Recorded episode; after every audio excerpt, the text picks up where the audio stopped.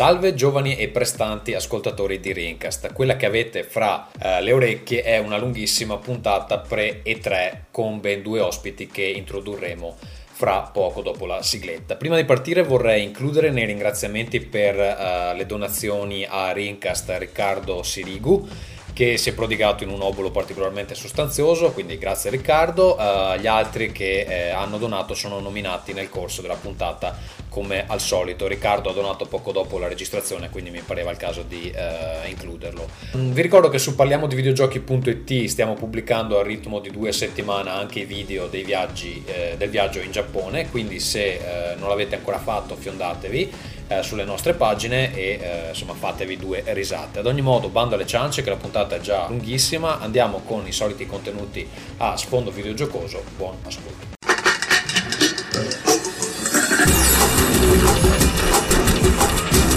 Rincast presenta Nerdcore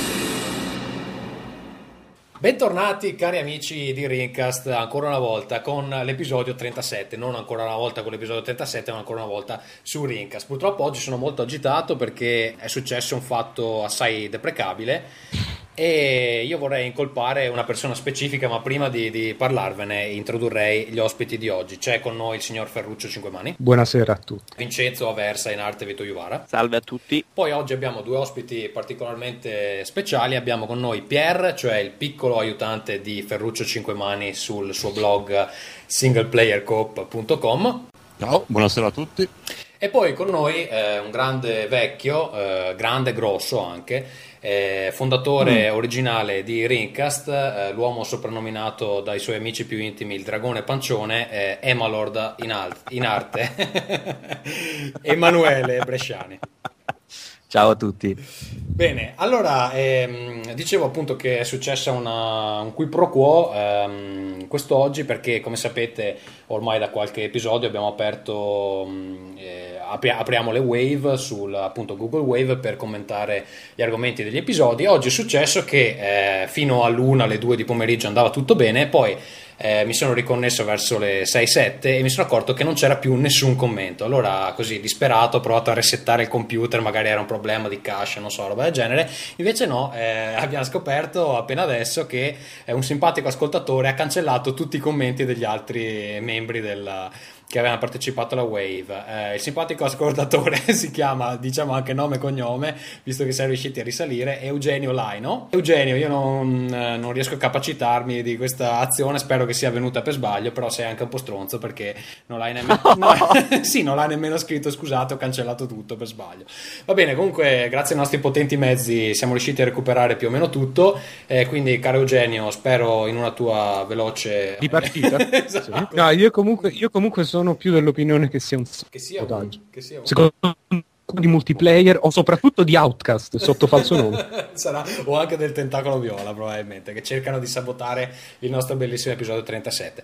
Va bene, mm, Vincenzo, tu che non sei così arrabbiato con il mondo come, come lo sono io, vuoi introdurre gli argomenti della puntata? Ne posso introdurre uno per volta magari, sì, che dici? Sì, sì, Partiamo vai. dal primo. Allora, cosa vi aspettate dal prossimo Electronic Tonic Expo 3?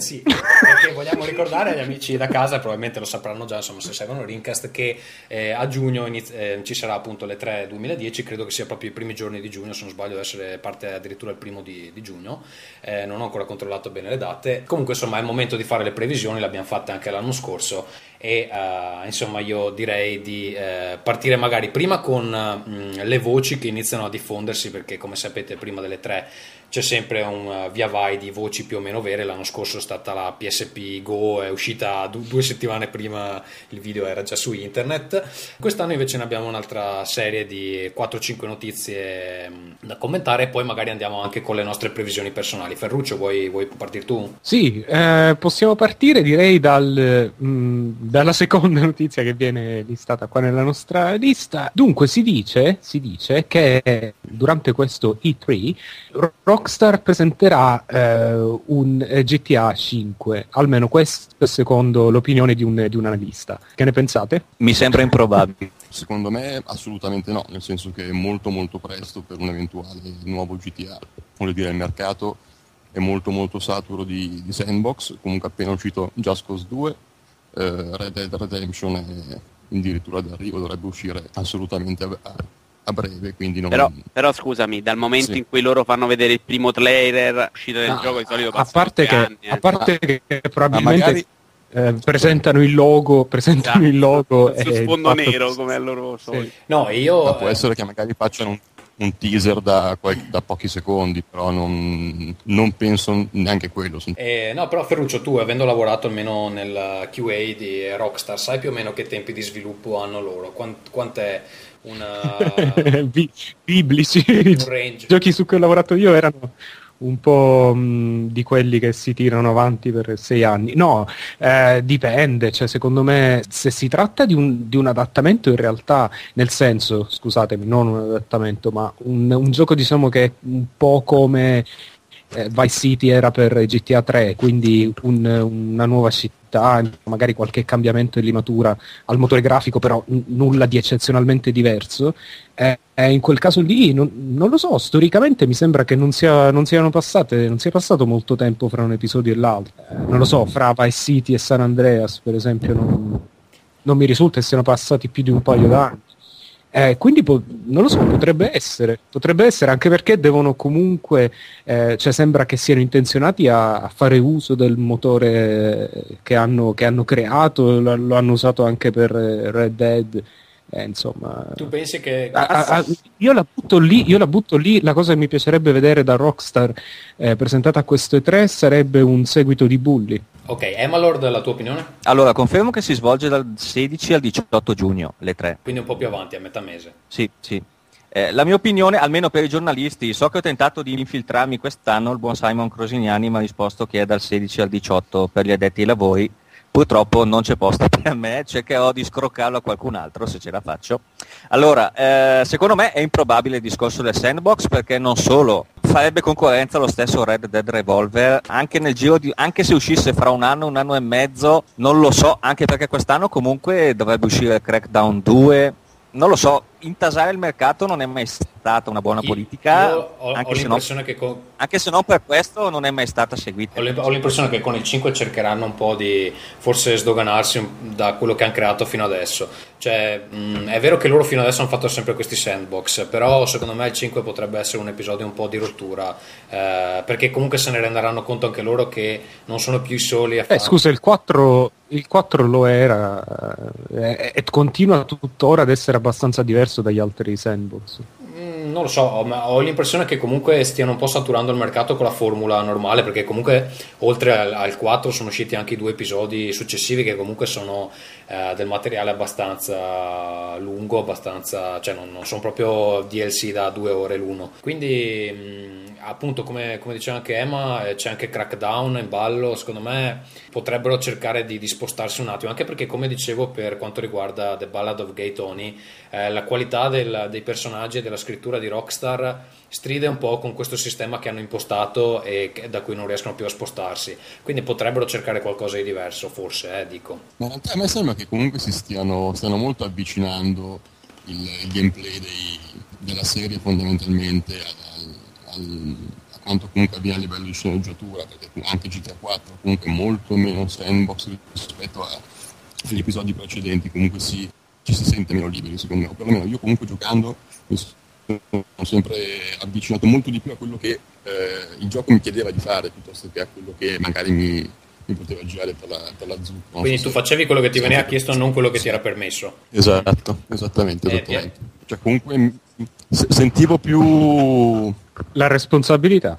Esatto, Pier, esattamente. Pier, esattamente, Pier- esattamente, Pier, posto. scusa, non so, non so cosa Dimmi. stai facendo col microfono, ma eh, ti muovi troppo. La passeggiante in salotto. Va bene, ehm, invece seconda notizia, voglio, voglio l'opinione di Ferruccio insomma, su questa, eh, pare che sia filtrato un, un prezzo relativo a Natal grazie a un retailer svedese eh, che eh, lo prezza all'incredibile cifra di 1499 corone, che Ferruccio vuoi dirci più o meno corrispondono a 200 dollari se non, se non vado errato. Dunque sono 155 euro in realtà. Quindi sarebbero quindi 1500 corone, eh, però c'è da dire che questi, questi prezzi sono stati presi da Sidion e da Webhallen, che sono uno, il primo un, un negozio online svedese, il secondo un negozio fisico anche con servizio di spedizione, ehm, però questi due, questi due posti non, non sono per avere prezzi estremamente bassi, quindi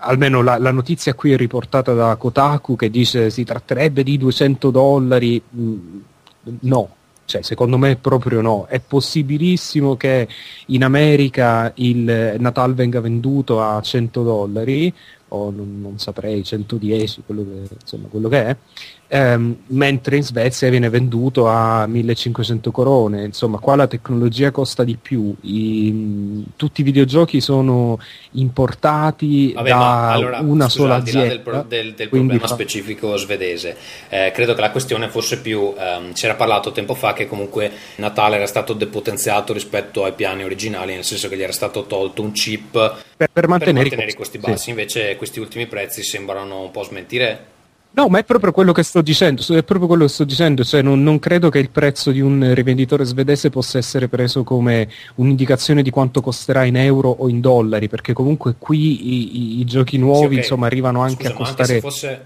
80 okay, euro. Anche se fosse 30 euro in più del normale, metti che il prezzo normale fosse 120 euro, sarebbe comunque una cifra accettabile o la soglia dei 99 euro? No, vabbè, certo, psicologicamente la soglia dei 99 euro è sempre, è sempre grossa, quindi probabilmente 99 dollari sarebbe il prezzo ideale, però realisticamente non mi sembra un prezzo folle. Eh, mm. ma a me, se, la mia opinione è che eh, tutto ciò che è nuovo deve essere attraente, visto che comunque nonostante cerchino di rifilarci bufale su bufale a livello informativo, eh, nessuno sa ancora niente delle reali potenzialità di Natale. Quindi se me lo propini come un, gio- come un qualcosa a 99 euro che potrebbe essere interessante, se ho 99 euro da buttare via, io li butto via. Se mi propini eh, del potenziale Vaporware a 120 euro solo perché sei Microsoft, io non lo compro. Quindi eh, c'è una soglia di soldi che sono disposto a buttare via senza per niente di reale rispetto al prodotto che sto per comprare, quanto appassionato, quanto eh, possibilitato a farlo. Io eh, credo però che alle 3 ci faremo un'idea già più precisa su cosa sia Natal veramente. Sì, probabilmente sì, 3, probabilmente sì. Cioè me lo auguro, perché fino adesso non si è Le 3 anche, le 3 è anche il momento dove riveleranno il prezzo, quindi magari ti fai l'idea precisa, poi ti sparano 150 euro. Ma, ma, ma scusate, eh, non credete che il bundle da quel punto di vista sia molto più il prezzo del bundle sia molto più cioè, importante? Per il tipo di pubblico che scusa, vogliono Vito, tu che sei un esperto di Xbox ormai ne hai comprate 7-8 quant'è che costa l'arcade? l'arcade 169? sì certo sono un esperto ma non ricordo nulla quindi sì però più o meno ci siamo quindi cioè, pratic- io l'ho, comp- io l'ho, comprato domenica e sono ah sì tu l'hai comprato domenica perché vuoi raccontare la, la triste vicenda esatto. no do- magari dopo non sei, non, non, non sei casa Pietro per, per discutere esatto, esatto. Eh, No, comunque volevo solo aggiungere che io fondamentalmente sono d'accordo con Ema, ehm, con l'aggravante che non stiamo parlando comunque di una tecnologia eh, che arriva dove comunque prima non c'era nulla, comunque parliamo di una cosa che va ad aggiungersi a una console che ormai ha 5 anni. Eh sì, 4, 4 anni. 4 e qualche cosa. Esatto, quindi secondo me a livello psicologico la soglia dei 100 euro barra eh, 100 dollari è assolutamente insuperabile, cioè non oppure devono puntare su un, su un bundle, che ne so, eh, Xbox eh, Lite o come, o come, la chiameranno, più Natal a un prezzo invitante, ma... Loro lo sanno che comunque i, i nerdoni alla fine mh, insomma, possono anche passare sopra i 20 euro in più o in meno però quando puntano al pubblico del Wii insomma devono in qualche modo fare in modo che sia il prezzo della console Infatti, più secondo me è quello perché nel senso che se lo prezzano a 150 euro i nerd lo comprano solo se ci sono dei giochi proprio spaziali sopra ma della roba, della roba per, esatto. per, gli esatto. hardcore gamers se ci mettono i minigames a 150 euro non ne vendono uno ma né al pubblico no, infatti, io non lo compro e, e, e, e tanto per farvi capire Emalord è uno che fieramente si compra Didora Live Extreme Beach Volley, quindi...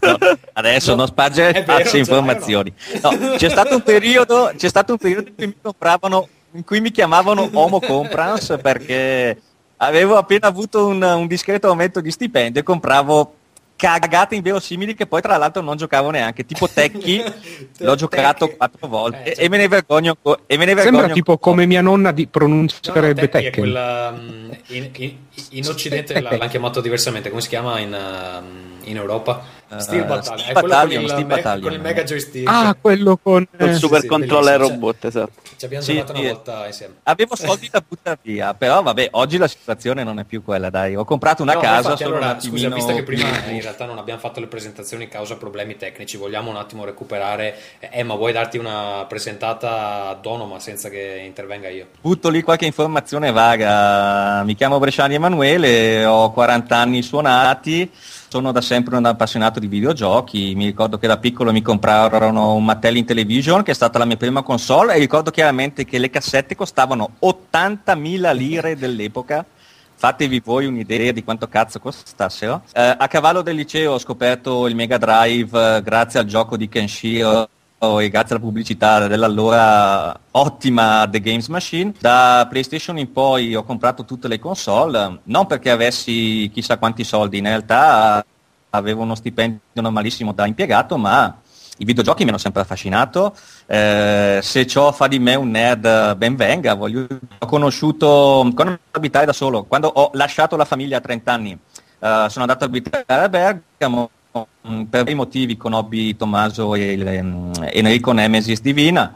Eh, diventammo amici. Io credo che in quanto recensori frustrati, nel senso sempre respinti, almeno nel mio caso, decidemmo di fare per conto nostro, se gli altri non ci volevano, creiamo Project Ring eh, che rileggendolo oggi aveva delle cose eh, obsolete e pesantissime, rileggendolo oggi, altre cose bellissime e brillanti, è una cosa che di cui sarò sempre contento e sempre fiero e, mm, e negli ultimi anni motivi di lavoro, motivi di impegni personali, tra cui appunto farmi una vita e comprarmi una casa, diciamo che mh, nel- soprattutto negli ultimi quattro anni mi sono un po' allontanato dal mondo dei videogiochi, salvo aver giocato cinque giochi negli ultimi cinque mesi, bellissimi tra l'altro, il 2010 Ah, credo che sia la ascolta, migliore annata videoludica che io abbia mai anche un po' ricominciato a scrivere qualcosa. sì, è vero, ho, mm, ho un blog eh, a periodico, nel senso che potrei mollarlo per un anno e riprenderlo fra un anno ancora, che è su Blogspot, eh, blogspot.videogamerista.com credo. Comunque se voi cercate su Google videogamerista Non in qualche modo ci arrivate. l'URL, quindi.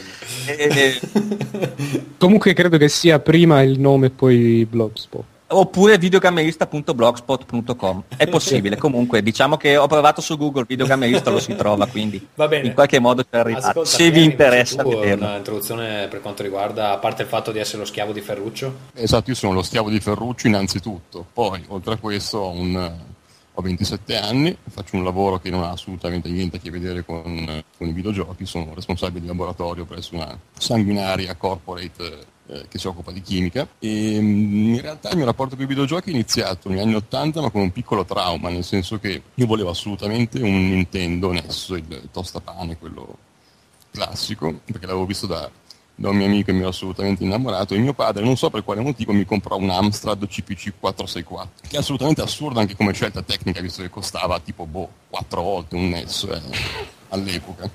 Insomma, aveva un sacco di giochi oggettivamente brutti che non mi piacevano granché. Poi a poco a poco insomma, la cosa è andata avanti, fino a quando nel 2000, da un giorno all'altro, ho proprio smesso di giocare completamente. Non so tutt'oggi per quale motivo, boh, probabilmente avevo più interesse a fare altro, però fatto sta che per 5 anni praticamente non ho toccato videogioco, infatti ho tutta la diciamo coda mh, PS1 barra periodo d'oro PS2 n- non l'ho proprio vissuto, cioè è una cosa che mi manca completamente, fino a che una sera a casa di un mio caro amico che è anche utente del TFP Forum non, non ha tirato fuori Ocarina of Time per eh, Nintendo GameCube che già all'epoca comunque era vecchio di quindi scusa, era, era la riedizione Mm. quella legata al Wind Waker? Esattamente, esattamente, esattamente quella. E mi ricordo che rimasi completamente flashato. Il giorno dopo corso a comprarmi un, un cubo e da lì in poi comunque ho recuperato mh, giocando fondamentalmente come, come un animale. Ecco, cioè, poi ultimamente mi girano anche un po' di, un po' di quattrini incredibilmente, quindi la cosa diventa sicuramente più, Va bene. più semplice. Sì. Posso dire una cosa sul GameCube? Assolutamente. Io eh, da quando esiste il Wii disprezzo fortemente Nintendo perché secondo me ha affondato tutto il meglio che aveva tranne Super Mario che obiettivamente Super Mario Galaxy è un gioco spettacolare. Però mh, il- l'ultimo Metroid non mi è piaciuto per niente, l'ultimo Zelda non mi è piaciuto per niente, opinione personalissima. Però devo dire che se dovessi fare una top 10 dei, dei miei giochi preferiti ever, eh, 3 o 4 sono sul GameCube, perché c'è il Resident Evil Rebirth, il Resident Evil 4, il Beautiful Joe, e buttiamoci dentro un paio di giochi a cazzo di cui non mi ricordo adesso il nome, però una metà della mia top 10 è sicuramente del GameCube, il che è una cosa stranissima a pensarci bene. Beh, era, era, una console, era una, una bella console. La, lo abbiamo detto anche altre volte su Rincast. Personalmente ci sono molto affezionato. È arrivato anche nel periodo in cui eri un po' più appassionato rispetto al periodo ultimo, no? Sì, però i i bei giochi, a parte che è un modo tutto mio personale di vivere i videogiochi, perché comunque per me la colonna sonora, il character design sono importanti tanto quanto altri fattori. Però, tipo Metroid Prime, ancora oggi ho spiccicato nella memoria la, il motivetto in MIDI della, della schermata di caricamento della schermata eh, sì, quello lì. Che... No, ma comunque quello della schermata non era una rimane uno dei migliori motivetti ever. Tutti si lamentavano no, del no, fatto bello, che fosse bello. in MIDI, ma è, è irrilevante secondo me la cosa. E cioè proprio avevano, avevano un, un, qualcosa a livello di design e di, di, di, di qualità globale, di, elementi singoli, che il risultato finale era um, addirittura migliore della somma delle parti praticamente. Va bene, Miracolo questa... del GameCube. grande momento di affetto ehm, dedicato al GameCube, direi di ritornare un attimo al, um, alle commenti sulle cose che riguardano le tre e mi sono accorto adesso una delle news che dovevamo commentare Edge ha pubblicato un articolo qualche giorno fa con delle presunte specifiche di una PSP2 che tra l'altro non doveva essere presentata alle 3 ma probabilmente al TGS. Il problema è che cliccando sull'articolo adesso l'articolo è stato rimosso, quindi non so se questa è un'indicazione. Eh, mi dice pagina accesso negato, non sei autorizzato a, ad accedere a questa pagina, non so se succede anche a voi. Perché l'ha Eugenio. cancellata Eugenio. Cazzo, oggi si è messo a cancellare l'internet praticamente, ha deciso di cancellare tutti vuole dimostrare che insomma se cancella internet non esistiamo più niente comunque allora non so se questa è una mezza conferma da parte di Sony che ci sarà una PSP2 io adesso le specifiche a memoria non me le ricordo si, parla, si, si parlava credo di eh, specifiche eh, che la portavano a essere circa il 50% potente come una PS3 c'erano 4 core eh, cell mi pare quindi non qualcosa in più di una PS2, PS2 esatto, ma qualcosa in meno di una PSP. PSP. A me sem- sembra un po' so, esagerato, ma... No, sì, era una citazione all'epoca. Io ci voglio anche credere, ma in realtà credo che non, ser- non, serva a nulla aumentare la potenza di questa console. La PSP ha proprio dimostrato che, che, per il portatile tutto sommato non è che serva poi fare giochi Sì, infatti il problema della PSP non è che non è abbastanza potente, sì, è che non, in qualche modo non funziona bene come dovrebbe. Eh, c'è l'alchimia fra i giochi e la console è un po' strana eh, ci ho giocato molto meno di quel che pensassi quando l'ho comprata. Io vedo che um, qui un, un, utente sulla Wave ha commentato SlaveX, dice eh, dato che vende ancora bene penso che Sony aspetterà che la PSP sia morta del tutto prima di presentare una nuova console portatile. Allora da questo punto di vista non so perché comunque Nintendo già presentato, insomma si sa che presenterà il sto 3DS il cui nome non è ancora definitivo, quindi insomma secondo me eh, in qualche modo si stanno preparando però può essere che siano molto indecisi se andare a competere con un, l'iPhone piuttosto che con uh,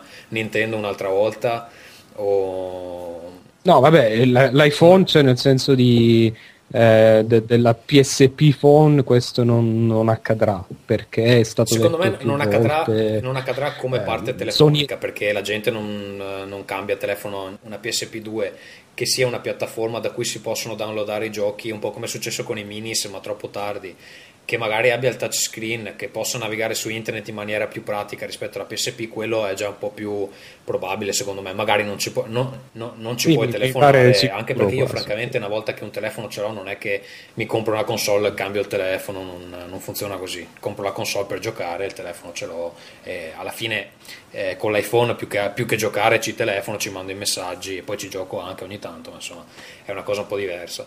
Ah, ne fai buon uso allora. Okay. Va bene, allora eh, questa cosa della PSP ancora non è confermata. Tra l'altro, adesso che ho letto questo commento di Slavex, vorrei anche ringraziare chi ha donato per questa puntata di Rincast. Dopo molti mesi di deserto, finalmente qualcuno si è impietosito. E per questa puntata hanno donato Efisio Pinna, Don Zauker, che ha donato esplicitamente per il corso eh, per videogiocatori professionisti, ma Vito Iovara gentilmente mette in cassa comune e poi appunto eh, Marco Slaviero che sarebbe eh, Slavix. Quindi grazie, eh, vi ricordo che chi vuole donare lo può fare tramite parliamo di videogiochi.it, c'è un link in alto a destra.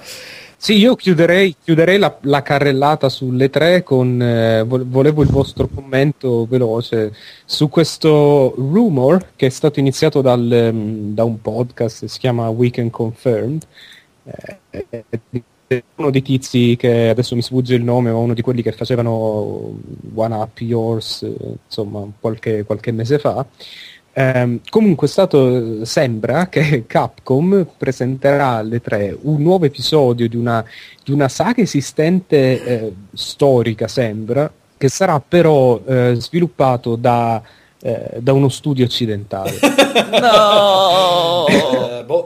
No, ma cioè, co- considerando lo sviluppo giapponese, direi che è un'ottima notizia. Io punterei allora, su Resident Evil. Possono essere Devil May Cry, Resident Evil, ho sentito oh. di Devil May Cry affidato a Ninja Theory, onestamente. Sì, quella, sì, ma, sì, ma comunque quel... è, già da un po' che si sa, no? Eh, cioè, infatti, infatti. Cioè, io sono già due o tre mesi che mi, di, mi dispero tremendamente. Sa, sarà quello, no, spero di no, onestamente. Però eh, che altre saghe ha Capcom? C'ha Street Fighter, ma Street, Fight, Street Fighter non può essere. Onimusha, però Onimusha. mi sembra troppo giapponese per essere eh. affidato a... C'è Beautiful Joe e tutti gli ex Platinum che però, secondo me non sono accessibili assolutamente da una mentalità occidentale, quindi mm. spero che non lo facciano, altrimenti sì. mi sputtanano dei bellissimi ricordi. Sì, ma no, scusate, poi, poi sinceramente eh... Beautiful Joe mi sembra davvero morto e stramorto come, sì, come sì non avrebbe senso in questa generazione. Dead Rising l'hanno già affidato ai canadesi. E ragazzi, scusate, ma Resident potrebbe Evil essere, no? Potrebbe essere se vogliono se, ma il, l'ultimo, eh, eh, se non sbaglio, l'ultimo Silent Hill comunque è stato un fallimento. L'avevano Silent dato, Hill? Konami l'ha dato in mano. Silent Hill è Konami però. Konami,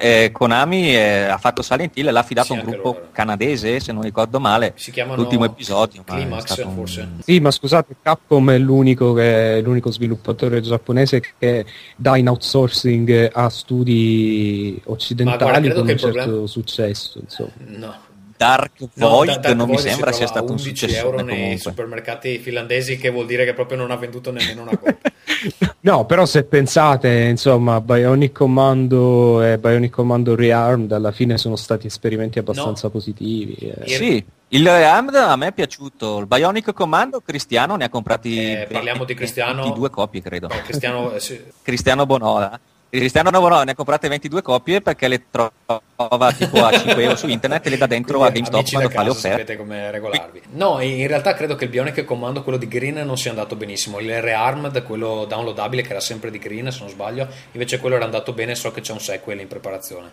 No, allora, niente, questa saga eh, non sappiamo bene qual è, eh, potrebbe appunto essere Resident Evil, eh, ma appunto c'è questa eh, pare collaborazione con Ninja Theory, quindi forse eh. Meno, io non credo che dopo adesso hanno cominciato a riprendere in mano un po' il successo di Resident Evil, non credo che si mettano a cambiare mano. Eh. Domanda, ma qualcuno di voi crede al successo di Dead Rising 2?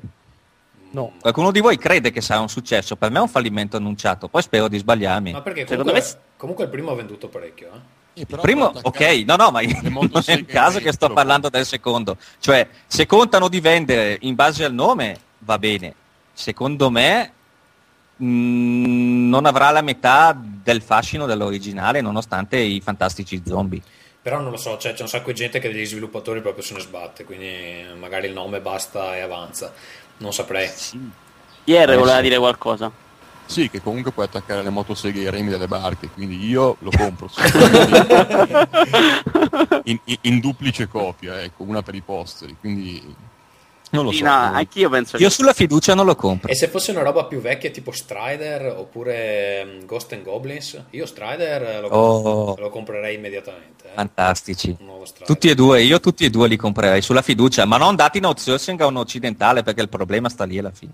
Beh, però non so, boh, uh, gli occidentali negli ultimi anni comunque non stanno facendo male eh, rispetto ai giapponesi, mi pare che... Gli occidentali sono anni avanti i giapponesi in questo momento, ma non per ciò che concerne il design giapponese. Ci sono ancora delle cose giapponesi che appartengono ai giapponesi che gli occidentali non sanno fare, a partire dal character design a passare, passando per le, alcune colonne sonore, passando per i 60 frame al secondo ci sono ancora delle cose a cui gli occidentali sì, di, non di, sono di che, di che periodo stiamo parlando? Di adesso. Cioè, secondo Cioè, te ancora adesso le, le colonne sonore e il character design occidentali sono inferiori a quelli orientali? non inferiori al character design orientale di adesso, che fa schifo, ma inferiori al miglior character design orientale storico. Cioè io giocando Bayonetta mi sono accorto che aveva delle cose, e non è il culo, che non vedevo eh, da, da- da- forse da anni in un videogioco. Ho ritrovato delle emozioni che non vedevo da anni, forse è una cosa molto personale, molto emotiva, ma ho trovato un- una somma di elementi che giocando un gioco occidentale bellissimo come un Mass Effect o come altre cose non avevo. Non lo so, c'è qualche cosa nei giochi orientali che gli occidentali non hanno ancora trovato il modo di replicare. Va bene, allora eh, lasciamo in sospeso questa cosa, ognuno ha un'opinione, comunque insomma i titoli pro- più probabili sono, potrebbero essere appunto Resident Evil, Devil May Cry, poi magari se ne escono con la sorpresa, che ne so, appunto un Ghost and Goblins, anche se l'esperimento l'avevano fatto con Maximo e non so come fosse andato a livello di vendite. Ehm, Ah, credo che fosse andato abbastanza bene, quindi un poco Max. Ne hanno fatti Dico. due o tre. A, Sì. me non, a me non piaceva per niente eh, quella versione di eh, simil Ghost and Goblins, che poi alla fine non era nemmeno un seguito ufficiale. Ehm, comunque, invece, and- andrei con le previsioni personali. Cosa ci aspettiamo eh, da questo E3? Allora, io eh, parto io. eh, Perdonami, non abbiamo parlato della possibilità di vedere il 3D e del supporto che vedremo nel, del 3D per le console, insomma. Guarda. Si parla del DS2 che lo supporterà in pieno e si parla anche di supporto da parte di Microsoft. Ma in realtà si parla di supporto anche da parte di Sony. Il problema è che per tutto quello che non riguarda le console portatili ancora ha talmente poco senso discuterne perché semplicemente eh, c'è ancora gente che gioca col tubo catodico e, e quindi eh, mi pare un'aggiunta talmente marginale al- al- all'offerta che eh, cioè la capisco benissimo nel, nel portatile nel Nintendo DS perché se funziona probabilmente funziona bene e ehm, l'esperienza per un giocatore che appunto ha la console in mano è molto eh, immersiva, ma ehm, per quanto riguarda l'esperienza a casa ci sono problemi tecnologici che non sono gli stessi della console portatile, nel senso che eh, sono ancora lì che fanno fatica a produrre una tecnologia dove non ti serva usare gli occhiali e dove se hai tre amici a casa non li devi far vestire come dei deficienti per vedere quello che stai vedendo te. Quindi boh, il supporto magari arriva anche, ma secondo me sarà una cosa talmente per una nicchia di americani ricchi che non, non so, ne vuoi parlare tu Vito? Magari hai un'idea più precisa di quello che hanno intenzione di presentare, ma secondo me eh, si parla ancora di una roba proprio, cioè come il 1080p che, che praticamente alla fine non, non usa nessuno perché non ha nessun senso, insomma. Come non lo usa nessuno, ormai tutte le tv sono Sì, ma tipo qua- quando, quando uscivano il- eh, quando era appena uscita PS3 che tutto doveva essere 1080p e alla, fi- alla Mm, fine la- Che bufala sì, colossale. mm, oppure sì, Toy Story in tempo reale. No, ma volesse il cielo che lo fosse. Il punto, il punto è che, il punto è che come la questione dei 1080p in un altro senso, cioè nel senso che i, i videogiochi attuali non, non hanno, le console attuali non hanno la potenza grafica per, per gestire quel tipo di... Cioè se, se tu fai un gioco in 3D, in pratica devi mandare a schermo due immagini, cioè allo stesso tempo il, eh, bisogna, il, il processore deve calcolare ehm, l'immagine diciamo percepita dall'occhio sinistro e quella dall'occhio destro. E, e quindi in pratica bisogna Sì, ma in realtà guarda che mm, secondo me deve- Cioè, non- guarda scusa Ferruccio ti interrompo perché secondo me questa cosa qua non eh, probabilmente hanno trovato un modo di aggirarla perché altrimenti non si spiega come alle fiere eh, riescono a far girare Wipeout in 3D o Gran Turismo 5 in 3D cioè non è che hanno console che sono il No, doppio ma più Anche potenti anche Gears of War ho sentito.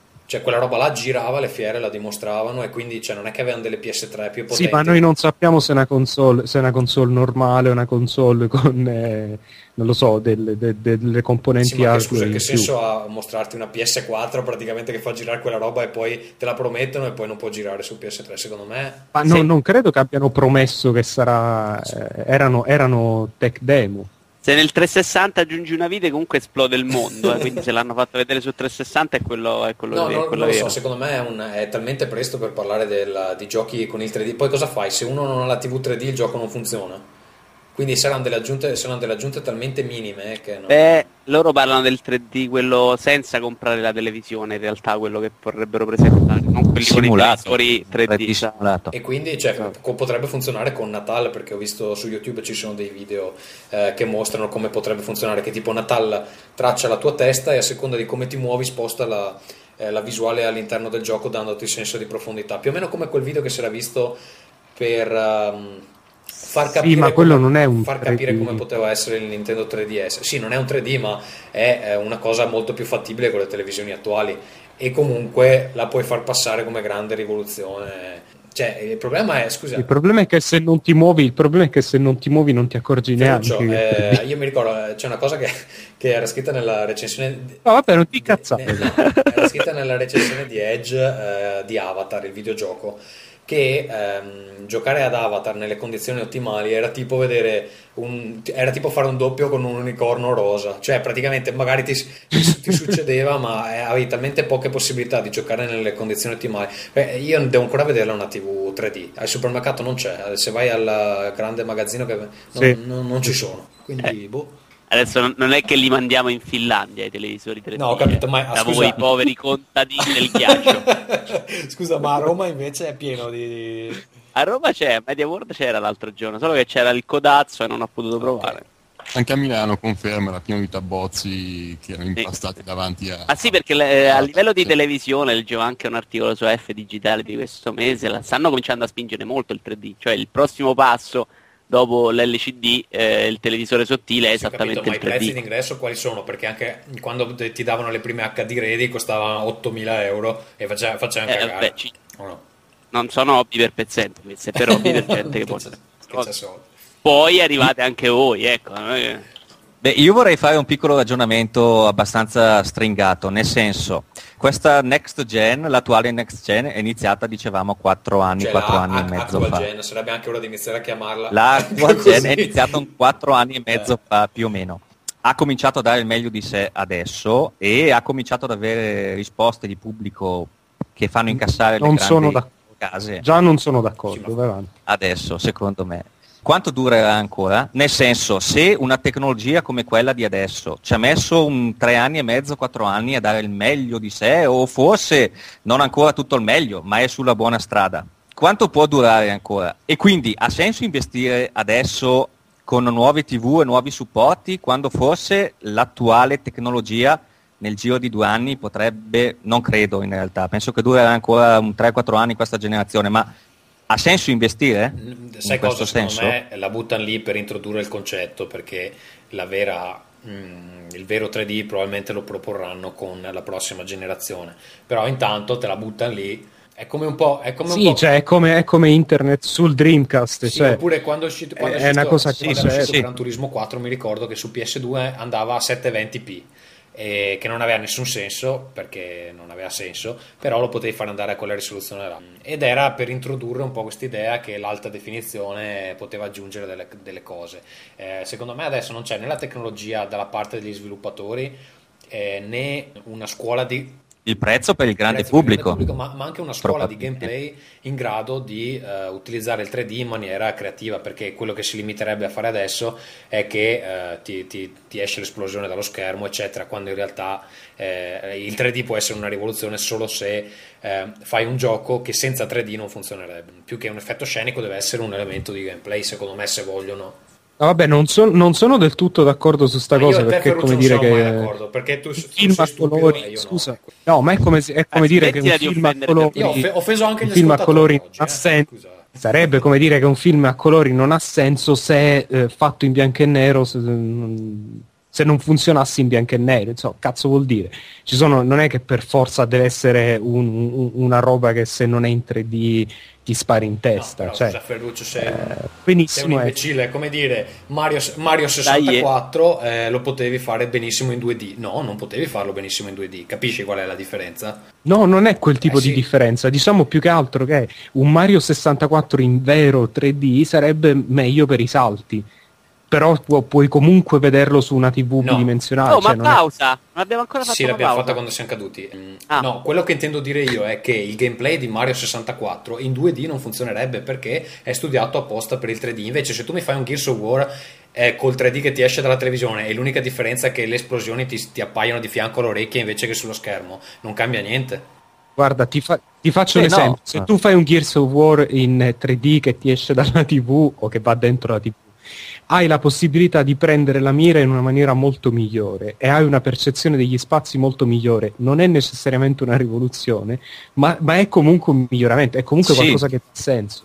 Sono d'accordo con Ferruccio, nel senso, la vera rivoluzione del 3D di, quest- di questo 3D non è quello che viene fuori dallo schermo, ma è la percezione della profondità dell'immagine. Quindi un videogioco come Gears of War, dove l'arena non è limitata allo schermo che vedi, ma gode anche di una certa profondità, sicuramente rende il gioco più interessante. In quel senso sì. Mm, non so fino a che punto possa aggiungere, Comunque, ma come secondo introduzione me del il 3D non dramma è che adesso dobbiamo trovare un nome migliore di 3D perché così non, non- non si capisce se stiamo parlando di un 3D poligonale o del 3D che esce dallo schermo.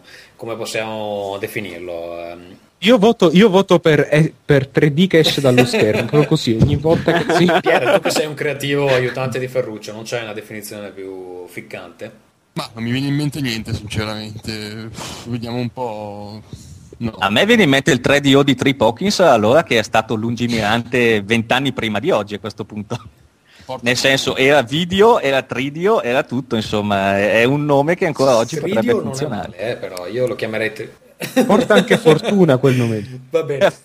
Tantissimo. Allora, ehm, per, per tornare un attimo alle, alle, eh, previsioni personali, insomma, un modello Nostradamus. Vito, tu cosa ti aspetti? Io mi aspetto il DS2, eh, mi aspetto il 360 Slim e mi aspetto forse un altro calo di prezzo di PlayStation 3, senti che ti dico. Eh, Pier? Ma io concordo mh, con Vito, comunque sarà sicuramente uno dei tre portatili. Mm, nel senso che il nuovo DS io in PSP2 ci credo. Sì, ma non, don- non dondolare mentre parli, fammi un piacere. Ti prego. No, so- sono fermo, giuro. Sono Anche se seduto sul dondolo e sono immobile. No, stavo dicendo che an- anche se non, non mi sembra che ci sia bisogno comunque né di un nuovo DS né di una nuova PSP, visto che quello che, hanno, quello che ha mh, deluso secondo me non è tanto l'hardware ma il software, che anche nel caso del DS non mi è sembrato comunque brillante, tolta un- una fase iniziale in cui si erano viste cose oggettivamente molto molto carine, eh, nel tempo mi sembra che si sia un pochino perso da parte di, di Nintendo anche l'attenzione verso il- l'aspetto software appunto piuttosto che quello hardware, mentre sul PSP secondo me è stato proprio un, un disastro completo, cioè non mi sembra che in quando è che uscita 5 anni fa, 4 anni fa, non mi sembra che ci sia un gioco che vale la pena Patapon. forse Patapon eh, Lumines. Locoroco. Sì. eh, sì ma non, non- non mi sembrano Sì, non sono videogiochi in senso stretto, a parte Patapon forse.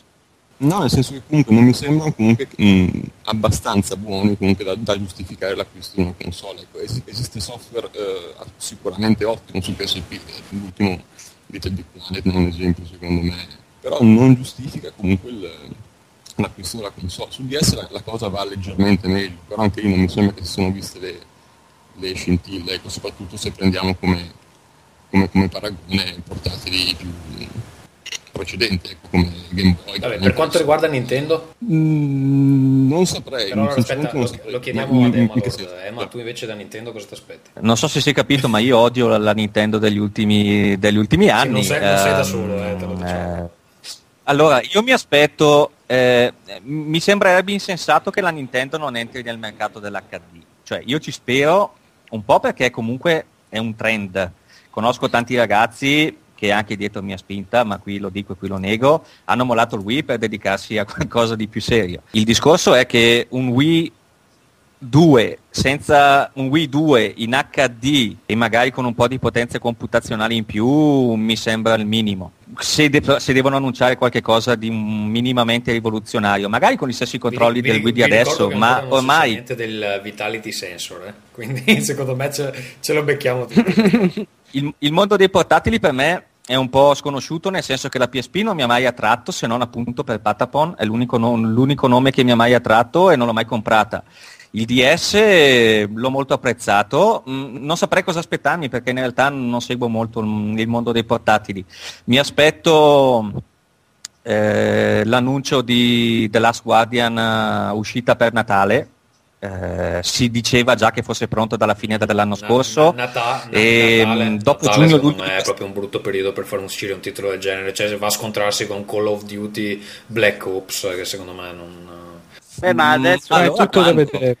adesso considerando quello che è uscito da gennaio, io, io- adesso io è giugno, esce francamente. a settembre se, Da gennaio se sta uscendo un mucchio di roba, ma da settembre se settembre non è tantissimo. se esce sotto Natale secondo me Io mi aspetto un Last Guardian giocabile e guardabile alle tre, mi aspetto il nuovo Gears of War, ma quello vabbè l'hanno già dato, è già sicuro. Poi onestamente non lo so, ripeto, sono abbastanza entusiasta di questa generazione, mi sembra che i giochi siano molto più raffinati rispetto che alle generazioni precedenti. Anche i prodotti più mediocri sono comunque di livello medio-alto e, e molto meglio limati e ripuliti rispetto che alle generazioni precedenti. Mm, mi aspetto un paio di sorprese, vorrei sapere qualche cosa di più su Move, ad esempio, qualche cosa di più, vorrei sapere qualche cosa su LA Noir, che è un titolo che mi interessa molto e di cui ho visto molto poco fino adesso. E basta, secondo me il gioco di Ninja Theory sarà una stronzata No, ma a- galattica. a parte che Bellissimo, scusa Enslaved stiamo parlando eh, perché sì, stiamo ok. parlando di Enslaved, sì, che è bellissimo da vedere, ma secondo me sarà un palo nel culo da giocare. eh, Heavenly Sword L'avevo comprato, l'ho rivenduto, eh, arrivato a metà. C'è una Cioè, sezione di eh, in cui dovevo usare il pad eh, per muovere le frecce che mi aveva talmente frustrato Ok, che ho tra, mollato tra gioco. metà di quel gioco là deve Però- essere due ore no? Graficamente, graficamente, ancora oggi i paesaggi e i visi di, di, di, di, di quel Sword. gioco sono forse una delle cose migliori di PS3, ancora oggi.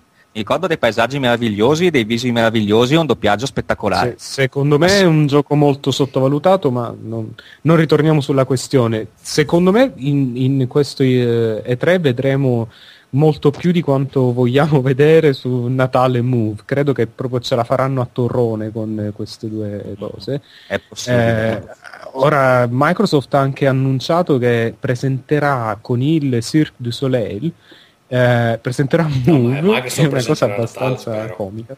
Eh, scusa, perché se, sì. Eh, se no, Microsoft no, presenta presenterà anche Move, Natale non so preoccuparmi Sarebbe una- un bell'atto di sabotaggio. Eh, con i contorsionisti che prendono per il culo Move. No, eh, quindi presenterà Natale. Con Eugenio che sale sul palco e spacca e distrugge una PlayStation 3. No, e quindi presenteranno, presenteranno Natale con eh, il Cirque du Soleil. Quindi ci saranno degli, eh, degli acrobati che presenteranno Natale. Che No, interessante. È vero, è vero. Purtroppo è tutto vero, dannazione. e sarà trasmesso in diretta da, da MTV, Secondo me direttamente però da non Las dà, Vegas. cioè, questa idea che la presentino con degli acrobati non, non dà grandi speranze al pubblico a casa. eh. No, però, però non so se avete mai visto, non so se avete mai visto uno spettacolo del Cirque du Soleil, però Son- son Ne ho sentito molto- sempre molto parlare bene, coreografici, no? onestamente. è, be- be- no, è Sì. bellissimo da vedere. Però mi chiedo proprio come faranno a legare queste, queste acrobazie, insomma, questi, questi giochi No, che visivi con Natale. le che- stesse piroette Vabbè. dai ciccioni sudati che di solito giocano a Gears of War, secondo me non, non so. Però No, infatti la cosa bella sarebbe se mostrassero cose assolutamente impossibili per una persona normale. Credo che darebbe veramente il messaggio più sbagliato possibile. ti senti in grado Però- di fare piroette, salti eh, parte io sono anche un atleta, no? che è un grassone, ma so di nuovo a dieta, quindi smettila. Vabbè, poi scusa Vito, vogliamo dire anche Vai, che Vito. Tommaso non è che sia proprio un magrissimo. Ma tra l'altro no, Tommaso, adesso lo dico davanti a tutti, l'hanno offeso chiunque sui forum dove io posto il corso, insomma, perché facevano, ce l'aspettavano tutti più bello da questa voce. In realtà si sono trovati un uomo con le magliette con il papillon e sono tutti molto delusi, hanno detto Io che aspetteranno persona- di ascoltare classe. Posso dire una cosa molto dispregiativa di Tommaso De Benetti? Vai, per, carità. No, allora, voi dovete sapere che Tommaso De Benetti è un uomo e che ha i Ok. piedi più simili Hob- a Hobbit, un... ehm, come si Hobbit. chiamano quelli del Signore degli Anelli? I nani. Hobbit. Eh, sì. Hobby. Frodo, cioè ha gli stessi piedi di Frodo quest'uomo, voi non lo potete capire, è uguali. Vabbè, cosa hai contro i piedi pelosi, scusa? Niente, niente, anzi sono molto caratteristici. E, Sì. e probabilmente risparmi, risparmi anche in, in calzature allora invernali. Stiamo già esplorando con i tempi. Eh. Ehm, io direi, mh, Esatto. visto che io e Ferruccio ancora non abbiamo detto, allora molto velocemente io ripeto il Toto scommesse dell'anno scorso. Secondo me, eh, per far contenti eh, gli hardcore gamer dopo eh, tre ore di ehm, Natal col circo, ehm, Microsoft dirà che su console avranno l'esclusiva Half-Life episodio 3 e questo l'avevo detto anche l'anno scorso poi non è successo un cazzo Ogni anno Sì, sì. la dice. ma, la sorpresa, ma la sorpresa non sarebbe se fosse anche Secondo per me, ma PS3. poi la, la offendono appena possono in ogni intervista quindi E Valve sì. No, la ma Valve- gente ha di detto recente- non è recente hanno guarda, detto che stanno assumendo detto, non è gente, proprio so. una merda più o meno questo è il complimento massimo che sono riusciti a fare sì, è vero, il tenore è quello. Hanno detto non, tra- non tratteremo più tu male Ferruccio PS3. velocissimo cosa, hai, hai già detto che ti aspetti appunto Sì, sì, eh, ci sarà molto più di quanto di vogliamo di, si insomma, di muovere. cazzate. Invece, di- per quanto riguarda la lista espositori, Wii eh, Bruno Brunato, eh, nostro tecnico del forum, segnalava una cosa abbastanza interessante, cioè che nella lista degli espositori ce ne siano diversi che sono ehm, studi che eh, creano solo social games eh, o giochi per iPhone o roba per Facebook, eccetera. E eh, insomma si chiedeva eh, come mai uno sviluppatore tipo di eh, D3 Publisher il cui gioco di punta è Ben 10 Ultimate Alien eh, si presenti alle 3 in mezzo a tutta questa bolgia di, eh, di sviluppatori più, più grossi. Io ho una risposta, io ho una risposta, ragazzi. Facebook sta per lanciare eh, Crediti, il i- i crediti. come si può dire currency, sì esatto, dei crediti. La possibilità quindi di acquistare eh, roba inutile tramite Facebook. Proprio un- non so come avverrà, ci sarà uno store o forse ci sarà un sistema di No, ti, pagamento ti dico io come funziona, libero. funziona ehm, Microsoft Point, eh, cioè che tu paghi, tu paghi soldi veri, ti danno eh, funny money, tipo queste, tipo dei punti, dei crediti, appunto dei coins, non so come li chiameranno, e tu puoi usarli sia per comprare tipo i gift da mandare agli amici durante quando hanno il compleanno, oppure pagare all'interno dei giochi per eh, virtual items e cose del genere. Funzionerà così. Quindi insomma è, è una, è un, eh, una cosa che secondo me mh, potenzialmente potrebbe avere un effetto gigantesco sul, eh, su tutti questi sviluppatori eh, e possibili sviluppatori futuri che hanno a che fare con Facebook. Eh, perché comunque se ci pensate già adesso fa- riescono a fare soldi su un modello abbastanza Guarda, improbabile che è quello insomma eh, per cui il 99% delle persone giocano gratis e l'1% Ne- spende così tanti soldi che Ne eh, discutevo oggi con la baracca. di eh, Eh. mondi virtuali. Cos'è No, che, vabbè, che- c'è che gente mestiere? che Vabbè, tipo, vabbè. fa due dottorati sul virtual economies e roba così. E niente, eh, se una cosa del genere dovesse imporsi, eh, possiamo anche immaginarci un futuro dove i crediti di Facebook si possono usare per eh, comprare, che ne so, roba su Amazon o eh, cose del genere. Sostanzialmente sono dei Microsoft Point che tu puoi usare per comprare altra roba anche sul web.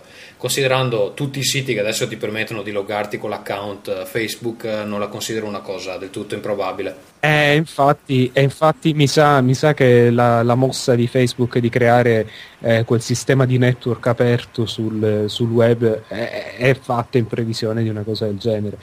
Mm, Io, io lo dico adesso, ragazzi, temete Facebook perché è molto Sì, peggio eh, di facevo i Microsoft conti l'altro giorno, per il momento hanno schedato un ventesimo della popolazione terrestre. Secondo me inizia a diventare preoccupante, eh? perché sono 300 milioni. sì. Coi nomi 300 veri, fra l'altro. Coi, coi su nomi- 6 miliardi Sì. più o meno, eh, un ventesimo. Ok, allora ehm, lasciando da parte un po' la questione E3, direi di continuare con altri argomenti vari che abbiamo eh, per riempire la puntata. Ehm, uno di cui volevo parlare molto velocemente sono i corti eh, che hanno pro- ehm, insomma, fungevano da promozione per Alan Wake. Si tratta di eh, sei corti eh, di una piccola serie che si chiama Bright Falls, cioè come il, il- il villaggio dove si svolge tutta la vicenda di Alan Wake, e ehm, in un certo modo sono assimilabili a quelli che erano usciti eh, per promuovere Assassin's Creed 2, con la differenza che, ehm, almeno dal mio punto di vista, hanno dei valori di produzione abbastanza diversi e sia come qualità della scrittura che come qualità degli attori che proprio di facce dei- degli attori eh, coinvolti eh, sono nettamente superiori eh, appunto a quelli di Assassin's Creed 2 che alla fine in diversi punti sembrava estremamente vicino al videogioco. Questi invece eh, prendono chiaramente spunto da Twin Peaks e costruiscono questi filmati di boh, non so, 5-6 minuti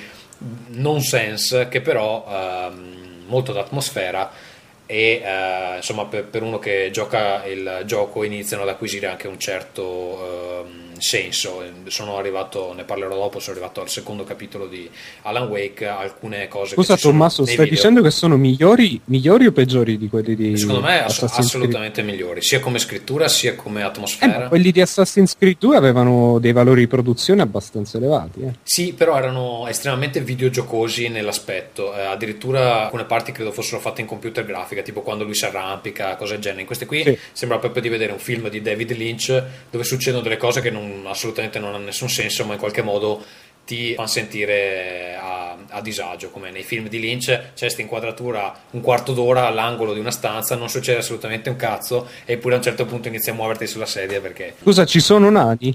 No, non ci sono nani, però c'è una vecchia che assale un poliziotto morsicandolo e ehm, ci sono bariste inquietanti e vecchi che ti guardano senza dire niente, quindi secondo me sono molto vicini alla- all'atmosfera di David Lynch. Basta poco per spaventarti. No, no, però... C'è un terrore dei vecchi, cazzo. Sì.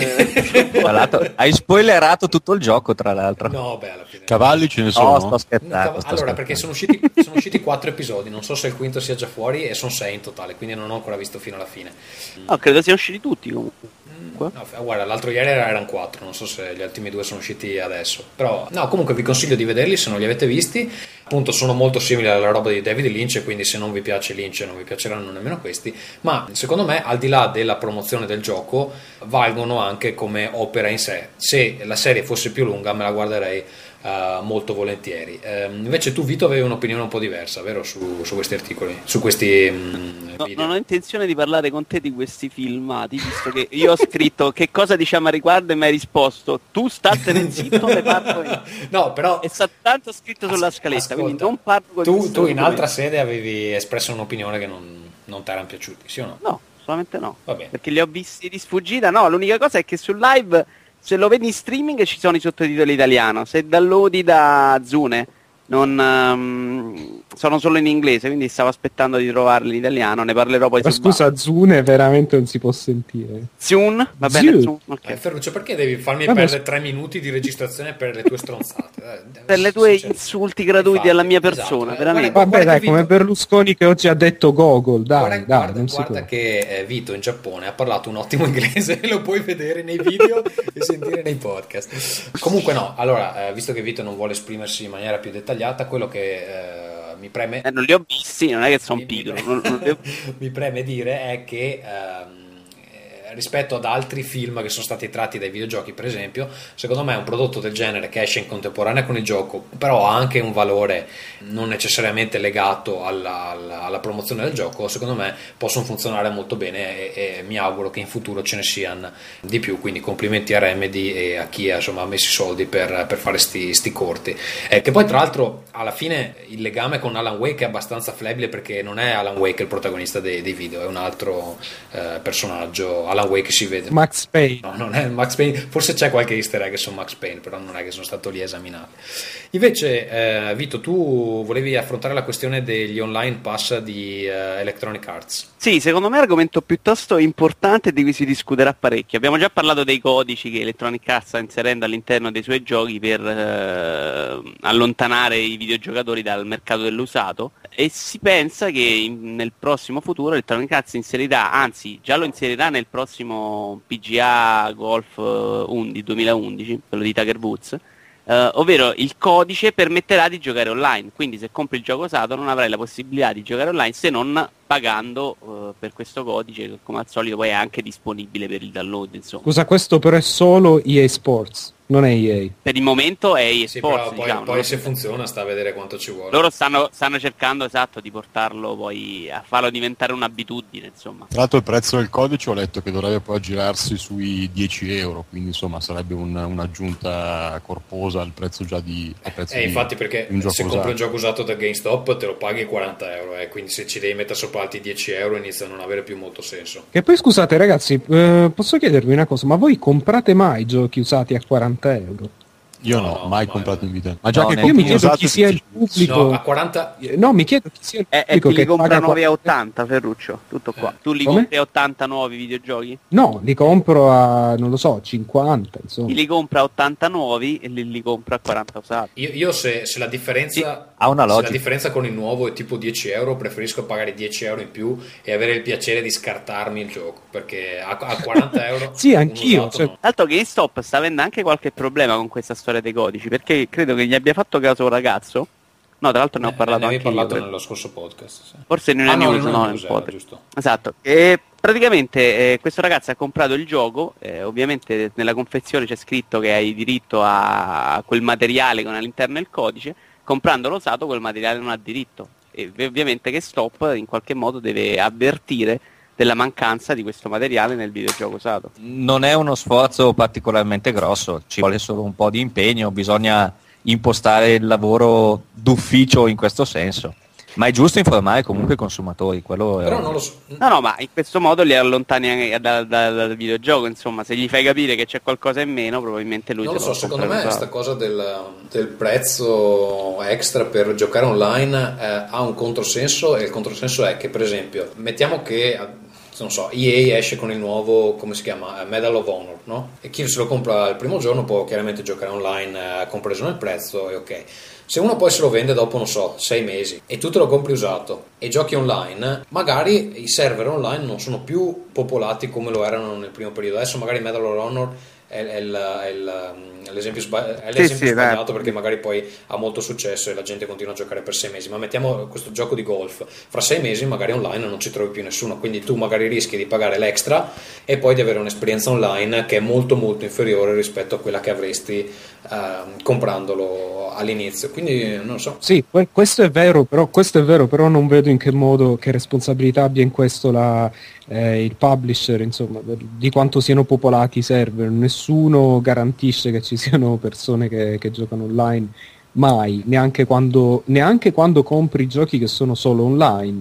Cioè, poi magari compri, non lo so, oggi eh, ho sentito che tu hai avuto problemi con Left 4 Dead No, non, so- 2 non so- non sono su- solo. Eh, ho 360. scoperto che su Xbox eh, 360 e a quanto pare anche su PC c'è un problema che ti, disco- ti disconnette. eh, credo che dipenda da alcuni modelli particolari di router o cosa del genere. Ogni volta che cerchi di aggiungerti a, a certi tipi di partita, ti disconnette non solo dalla partita, ma completamente dal live. E ti, ti tocca fare login di nuovo. Insomma, l'altro giorno non sono riuscito a partecipare a nessun gioco.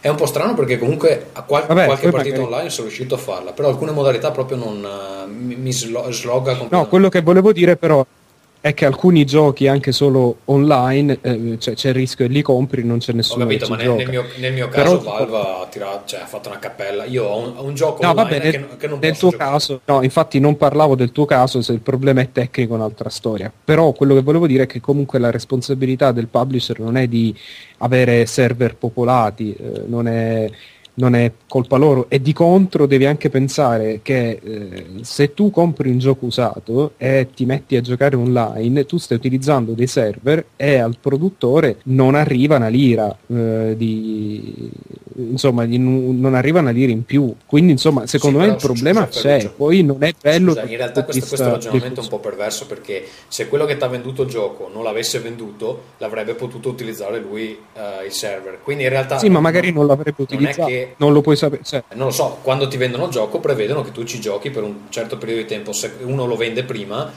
eh, tu devi aver già previsto che lui comunque avrebbe potuto continuare a giocare o no? Cioè in realtà non è che, non è che Eh, sì, però una pensa banda, se banda continui- superiore perché quello di prima il gioco non c'era più. E, e comunque il tizio di prima il gioco l'ha pagato, quindi alla fine il- eh, ha pagato per un utilizzo. di- Sì, ma le spese del server sono, non sono una tantum, le spese del server continuano a esserci costantemente man mano che, che la Eh, gente allora dovrebbero fare quindi- pagare anche il primo, il primo vedo- compratore nel tempo o no? No, scusate, no, scusate, però c'è il problema del fatto che eh, quando si vende un gioco usato il, eh, chi ha prodotto quel gioco non guadagna nulla. Non- eh, è, è un problema, cioè è effettivamente un, eh, una cosa che non porta una lira in tasca agli sviluppatori.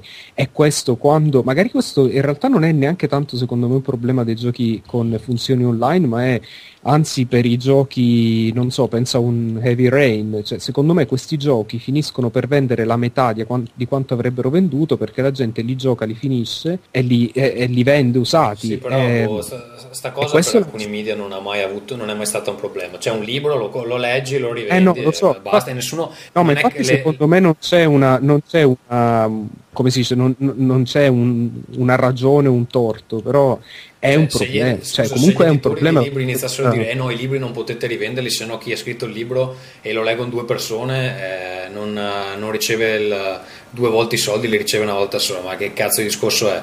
Non, non- non sta in piedi. Secondo me, non ho capito perché gli sviluppatori di videogiochi dovrebbero essere diversi dall'autore di libri o eh, da, da chi. Beh, comunque, comunque, scusa, non si parla di contenuti che sono sul disco, si parla sempre di contenuti extra da scaricare dopo. Quindi nel caso di un libro, se ci fosse la possibilità di scaricare capitoli aggiuntivi, magari i capitoli aggiuntivi sarebbero solo a disposizione di chi lo compra nuovo. Ma io più che altro non non- fatico a, a capire sinceramente la, la reale portata del problema, nel senso che non mi sembra comunque di È enorme, da è enorme. GameStop, fi- GameStop, file di eh, fa- persone che comprano usato. No, ma guarda che GameStop è un, eh, eh, ha dei- degli introiti sempre in crescita e, e sono, e vendono tantissimo, cioè fanno tantissimo. La vendita dell'usato è arrivata ad essere, non so, grande eh, tipo la metà di quelle dei giochi nuovi, se non Eh, di ma più. non, scusami, non basterebbe mettere una tassa di un euro sul gioco che andrebbe poi al publisher. Tanto loro non è che in realtà hanno Eh, ma loro non vogliono, Sì, GameStop ma non GameStop ha i Eh, giorni contati comunque perché nel momento in cui la digital distribution prende piede in maniera massiccia loro sono Sì, morti non- cosa, cosa possono fare? Eh ma allora tu hai altre esperienze con eh, il negozio di videogiochi di Bergamo dove ci siamo riforniti più e più volte insieme il giro, il Ah, giro dell'usato io- che hanno lì com'è? Allora, io ho abbandonato, facciamo Sì. il nome intanto, ho abbandonato Ambo Giochi già qualche mese fa perché comunque la vecchia gestione era sparita e quindi i simpatici prezzi che facevano i vecchi clienti abituali è una politica che ormai era sparita. Trovo che il prezzo, una volta che ti sei abituato a comprare online eh, dai vari The Hut, Play.com e compagnia varia, una volta che ti abitui a un traffico del genere, pagare 60-70 euro per un gioco nuovo qui in Italia, soprattutto se conosci un minimo di inglese, comincia a sembrarmi un attimino inverosimile come situazione. E so però, per tornare un attimino OT, il, discor- IT, il discorso è che Ambo Giochi a suo tempo aveva un, credo un 30-40% delle vendite di videogiochi era sull'usato. E stiamo parlando di due o tre anni fa. Immagino che il fenomeno sia solo che è aumentato ultimamente. Sì. Anche visto la crisi, insomma. Quindi tu una, una tassa per l'online eh, come la vedi? Allora, ehm, alcuni nostri amici comuni eh, per politica e per principio preso non comprano l'Xbox 360 perché c'è da pagare il live. La trovo un atteggiamento comprensibile. Trovo altrettanto comprensibile che ci sia un servizio tassato che per una abbastanza modica cifra di 60 euro al mese ti offra dei contenuti aggiuntivi più o meno gratuitamente. Eh, aggiungere altre tasse a quelle da me citate non so se avrebbe senso. Scusa, hai detto 60 euro al 60 mese? all'anno, scusa. Se- scusatemi, intendevo 60 euro all'anno ovviamente, sto parlando dell'Xbox Live. L'Xbox Live ha un senso, lo pago, mi Ah, sembra tra giusto. l'altro, per scusa, quello prima che ci siamo dimenticati di dire che pare che Sony presenterà anche il PSN Premium, quindi ehm, le cose che ci sono adesso dovrebbero rimanere gratuite, però eh, si prevedono contenuti aggiuntivi anche per Sony, quindi poi ne parleremo magari dopo le tre, però insomma pare che siamo momento anche per loro. Quindi, boh, cosa abbiamo risolto? Non, non molto. Questa, questa, misura sarà, eh, credo, dipenderà molto dal successo che riscuote con gli utenti. Uh, io non so, non so, cosa pensare. Eh, lasciami aggiungere allora a questo punto magari un'opinione in più. Eh, il discorso è che internet gratuito, PlayStation Network, è perfetto come concept, ovviamente, uguale per tutti, libertà massima. Internet a pagamento, Xbox Live ha un senso, ma quando sento, pagare, quando sento parlare di demo a pagamento o di video a pagamento o di qualcos'altro a pagamento, mi sembra la, eh, vabbè, sembra però scusa, finché sono cose secondarie che cioè, non, non, comprare. No, no, sono d'accordo, sono d'accordo, ma se si parla di accesso a giochi usati, magari pagando una tassa extra, eh, accesso... Sono d'accordo che se uno ti mette una demo, tanto per allungare un attimino il discorso, sono d'accordo che se uno ti mette la demo di Gears of War 3 a pagamento, puoi anche non, puoi anche non scaricarla. Mm, a me sembrerebbe una cosa controproducente per i produttori. Fermo restando che per parecchi giochi la demo in generale è stata controproducente perché mi hanno invogliato a non comprare il gioco.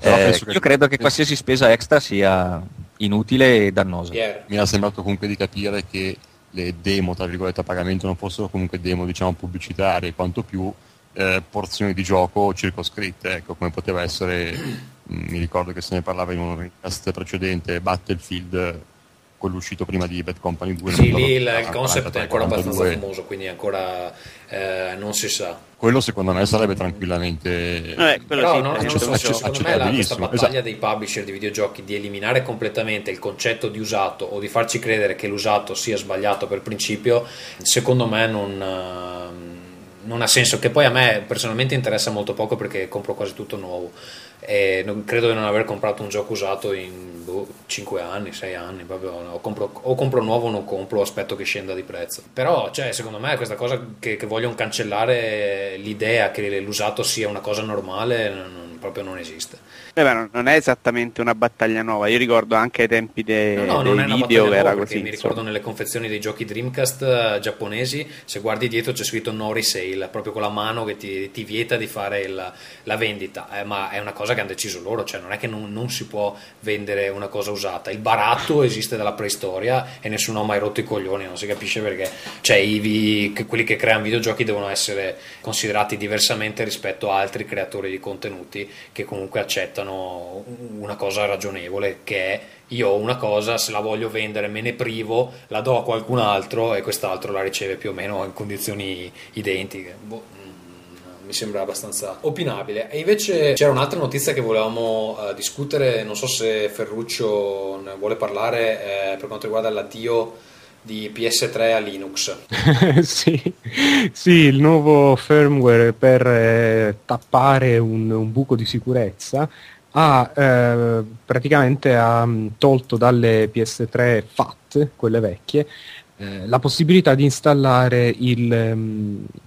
Di installare il, un, un, altro sistema operativo, nello specifico Linux. Linux. Questo, questa funzione era già stata tolta alle Slim Um, comunque con questo, con questo, aggiornamento è stato anche tolto alle FA. Non lo so, c'è gente che, che se l'è presa davvero a male, ci sono state delle, delle, delle cause giudiziarie, insomma c'è gente che ha, fatto, che ha, fatto, causa a Sony perché in effetti era una delle funzioni della console. Allora sul nostro, ed è stata, sul nostro ed è è sviluppato un grandissimo dibattito Qualcuno diceva che ricordava infatti che Sony aveva introdotto questa possibilità di installare Linux perché all'epoca eh, cercavano di farlo passare come computer perché avevano degli sgravi fiscali.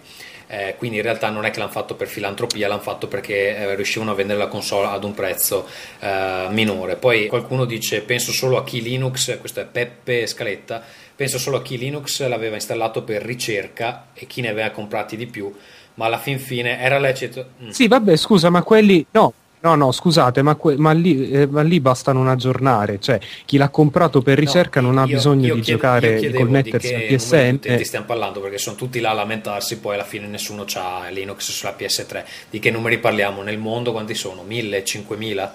No, ma a parte che è vero che ci sono stati istituti di ricerca che hanno comprato delle PS3 per sì, installarci per Linux e per di, di, eh, usare... Di quanti, quanti stiamo parlando? No, no, no, per, no fammi finire, fammi finire quindi che lo usano come, non lo so come si chiama, farm, insomma, per fare, per fare calcoli a tempo pieno. Sì, ma perché Eh, dovresti però, comprarti eh, un lettore lo- possono benissimo installarci Linux?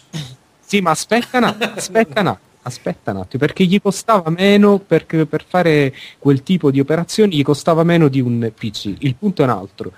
Eh, questi qua potranno continuare a farlo, cioè chi ha installato Linux, se non installa il nuovo firmware che serve per giocare ai nuovi giochi e per eh, connettersi al PSN, continuerà ad avere Linux. Non- non- cioè, se si parla dei ricercatori dell'Università di Stanford, eh, Eh, quelli Stefano continueranno Orso ad dice, avere. Per me non è lecito Quindi- per il fatto che quando hanno venduto la prima PS3 la possibilità di installare un altro sistema operativo era disponibile. Ora l'hanno tolta, è come vendere una macchina e disabilitare l'autoradio dopo due anni. Ma io sono Con- d'accordo, io con sono questo d'accordissimo, commento. nel, nel senso che eti- sì, nel senso che comunque eticamente è stata una brutta mossa da parte di Sony, mossa per amor del cielo doverosa, nel senso che il danno potenziale è sicuramente maggiore, però comunque eticamente scorretta. Gli è andata molto di culo, nel senso che per fortuna che questo- questa possibilità di bucare il, il sistema di sicurezza era comunque contenuta in una feature tutto sommato non secondaria, terziaria, perché i, i numeri di chi ha installato Linux su PS3 si aggireranno veramente in poche migliaia, penso, di... Inf- Infred di dice PS3 l'Air Force americana usa cluster basati su questa console e non sono i soli.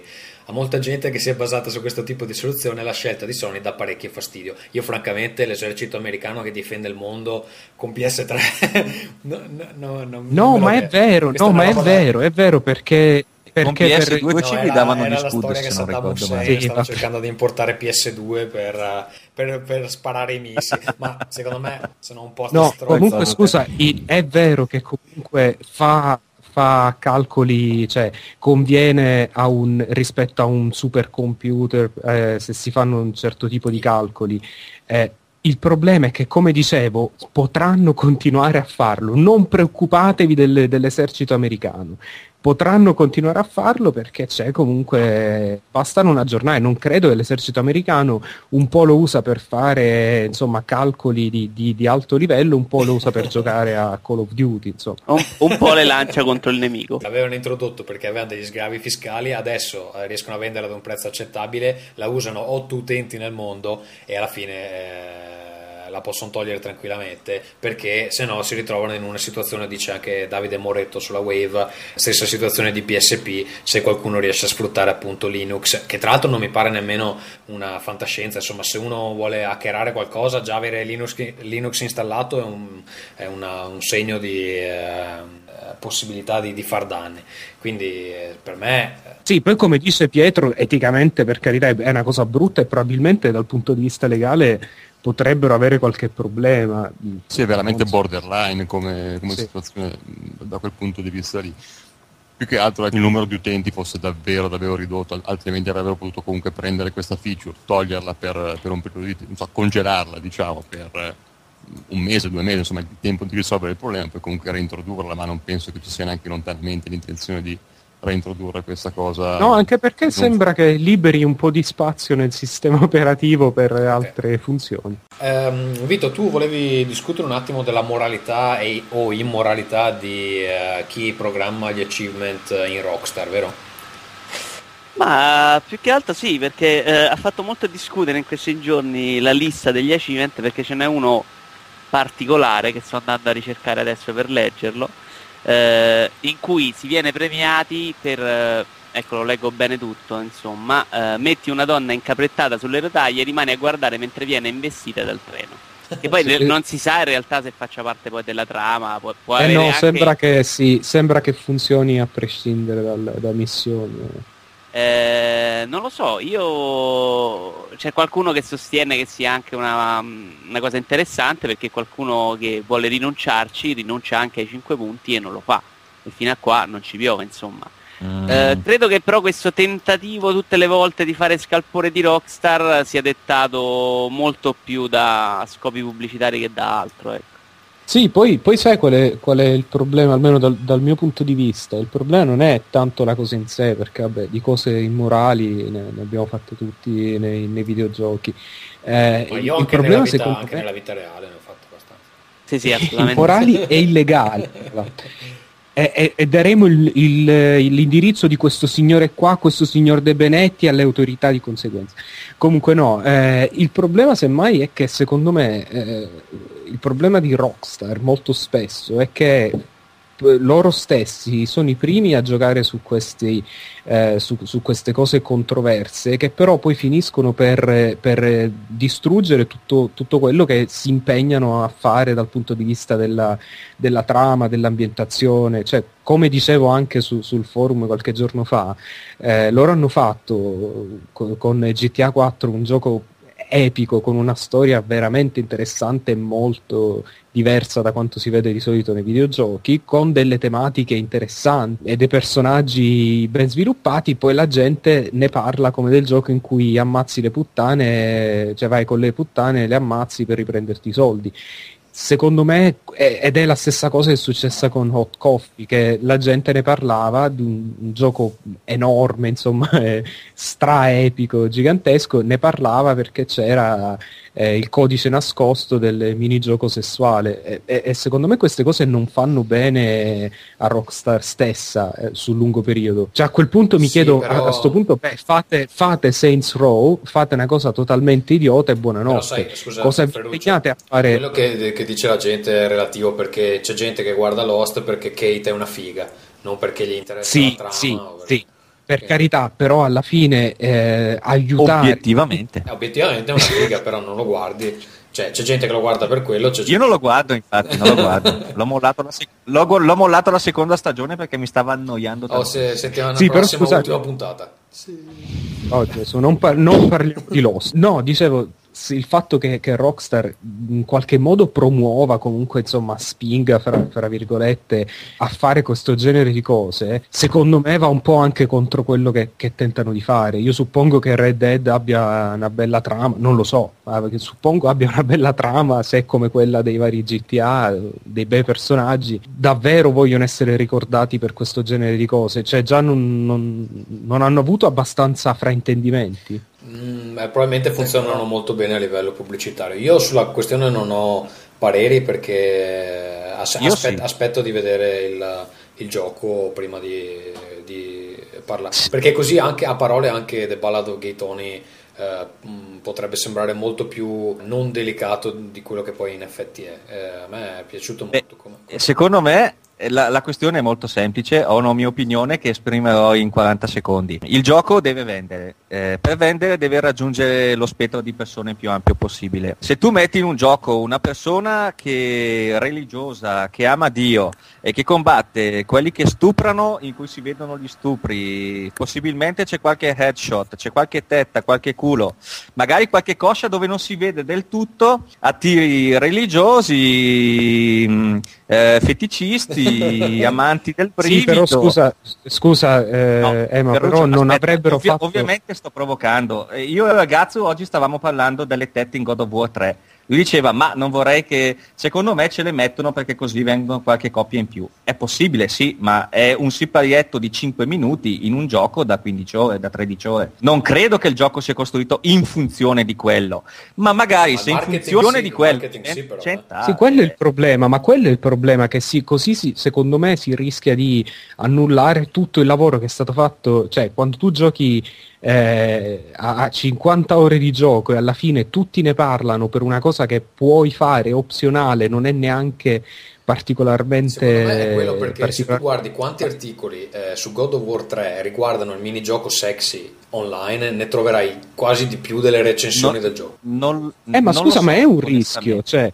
ma è un rischio perché allora a quel punto perché Rockstar ha fatto un gioco che si chiama The Ballad of Gay Tony che già dal titolo io suppongo che molti deficienti americani probabilmente si saranno inorriditi insomma eh, no non gioco un gioco dove ci sono gay cioè a quel punto fai totalmente una cosa offensiva che punta veramente all'istinto più basso idiota delle persone fai Saints Row e basta. Eh, Pierre scusa tu, cioè, Pierre, tu avevi, stavi cercando di esprimere un'opinione ma forse ti ho interrotto non so se no che secondo me in questo caso particolare il clamore mi è sembrato comunque un po' eccessivo, nel senso che se l'achievement viene comunque contestualizzato dove, dove va contestualizzato, cioè comunque in una ambientazione western, cioè si capisce che è chiaramente un divertissement, nel senso che cioè quanti western eh, finiscono con la scena del, dell'eroe che salva la, la fanciulla legata sui binari, quindi chiaramente mm, è, un, è, un, tipo di violenza mm, davvero quasi cartoon, mm, non me la sento di, neanche di,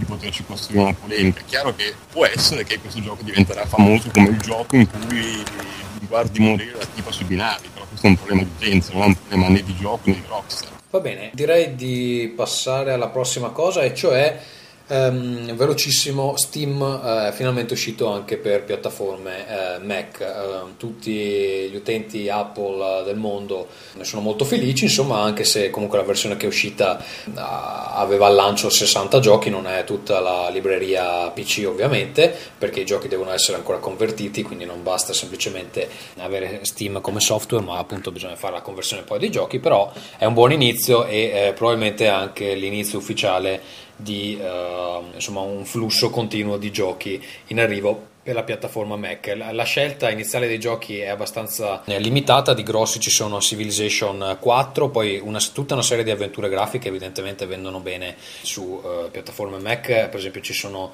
i vari Sam Max, ma addirittura c'è un pacchetto della LucasArts con tutta la roba vecchia, quindi i Monkey Island, l'Indiana Jones e poi è uscito anche eh, Torchlight, eh, una specie di gioco rivelazione per PC, ma di cui ne pa- parlerò dopo perché ehm, è il gioco che ho scaricato appunto per provare eh, Steam su Mac. Poi eh, fino al 24 davano, anzi danno, perché magari lo sentirete ancora in tempo, danno ehm, Portal gratuitamente, quindi chi ancora non ci ha giocato eh, direi che è moralmente obbligato a scaricarlo. Io l'ho già giocato su Xbox 360, quindi posso anche Concordo. anche risparmiarmi. Bellissimo esatto. gioco. Non so mm, se qualcuno ha commenti su questa questione. Pier, tu sei un giocatore PC? No, non sono assolutamente un giocatore PC perché ho un PC che mi porta avanti da boh, 10 anni, quindi non è assolutamente adatto al gioco. No, volevo semplicemente aggiungere che vabbè, sono molto contento per gli utenti Mac che potranno succarsi Steam in allegria, ma eh, ho letto un po' di, di, giorni fa che oltre a, a Mac, per cui appunto è già, è già attivo il, il servizio, pare che sia anche in in sviluppo seriamente presso Valve una versione per, per Linux, che sarebbe davvero un, un, un, grosso cambiamento secondo me, nel senso che al momento tantissime persone non utilizzano Linux proprio perché eh, è de facto impossibile giocarci se non tramite emulazione di Windows interna, quindi insomma cose sicuramente avanzate. Mm, non so, mi stavo anche immaginando se paradossalmente eh, su Linux dovesse venire fuori che i giochi girano anche un filo meglio eh, rispetto a piattaforme Windows, secondo me qualche, qualche culo a Redmond inizierebbe No, effettivamente se, se, iniziano a farlo uscire su tutti e tre i sistemi operativi principali, Steam proprio si imporrebbe eh, de facto come la, la, piattaforma per i giochi, quindi non c'è direct to drive che, che tenga, credo.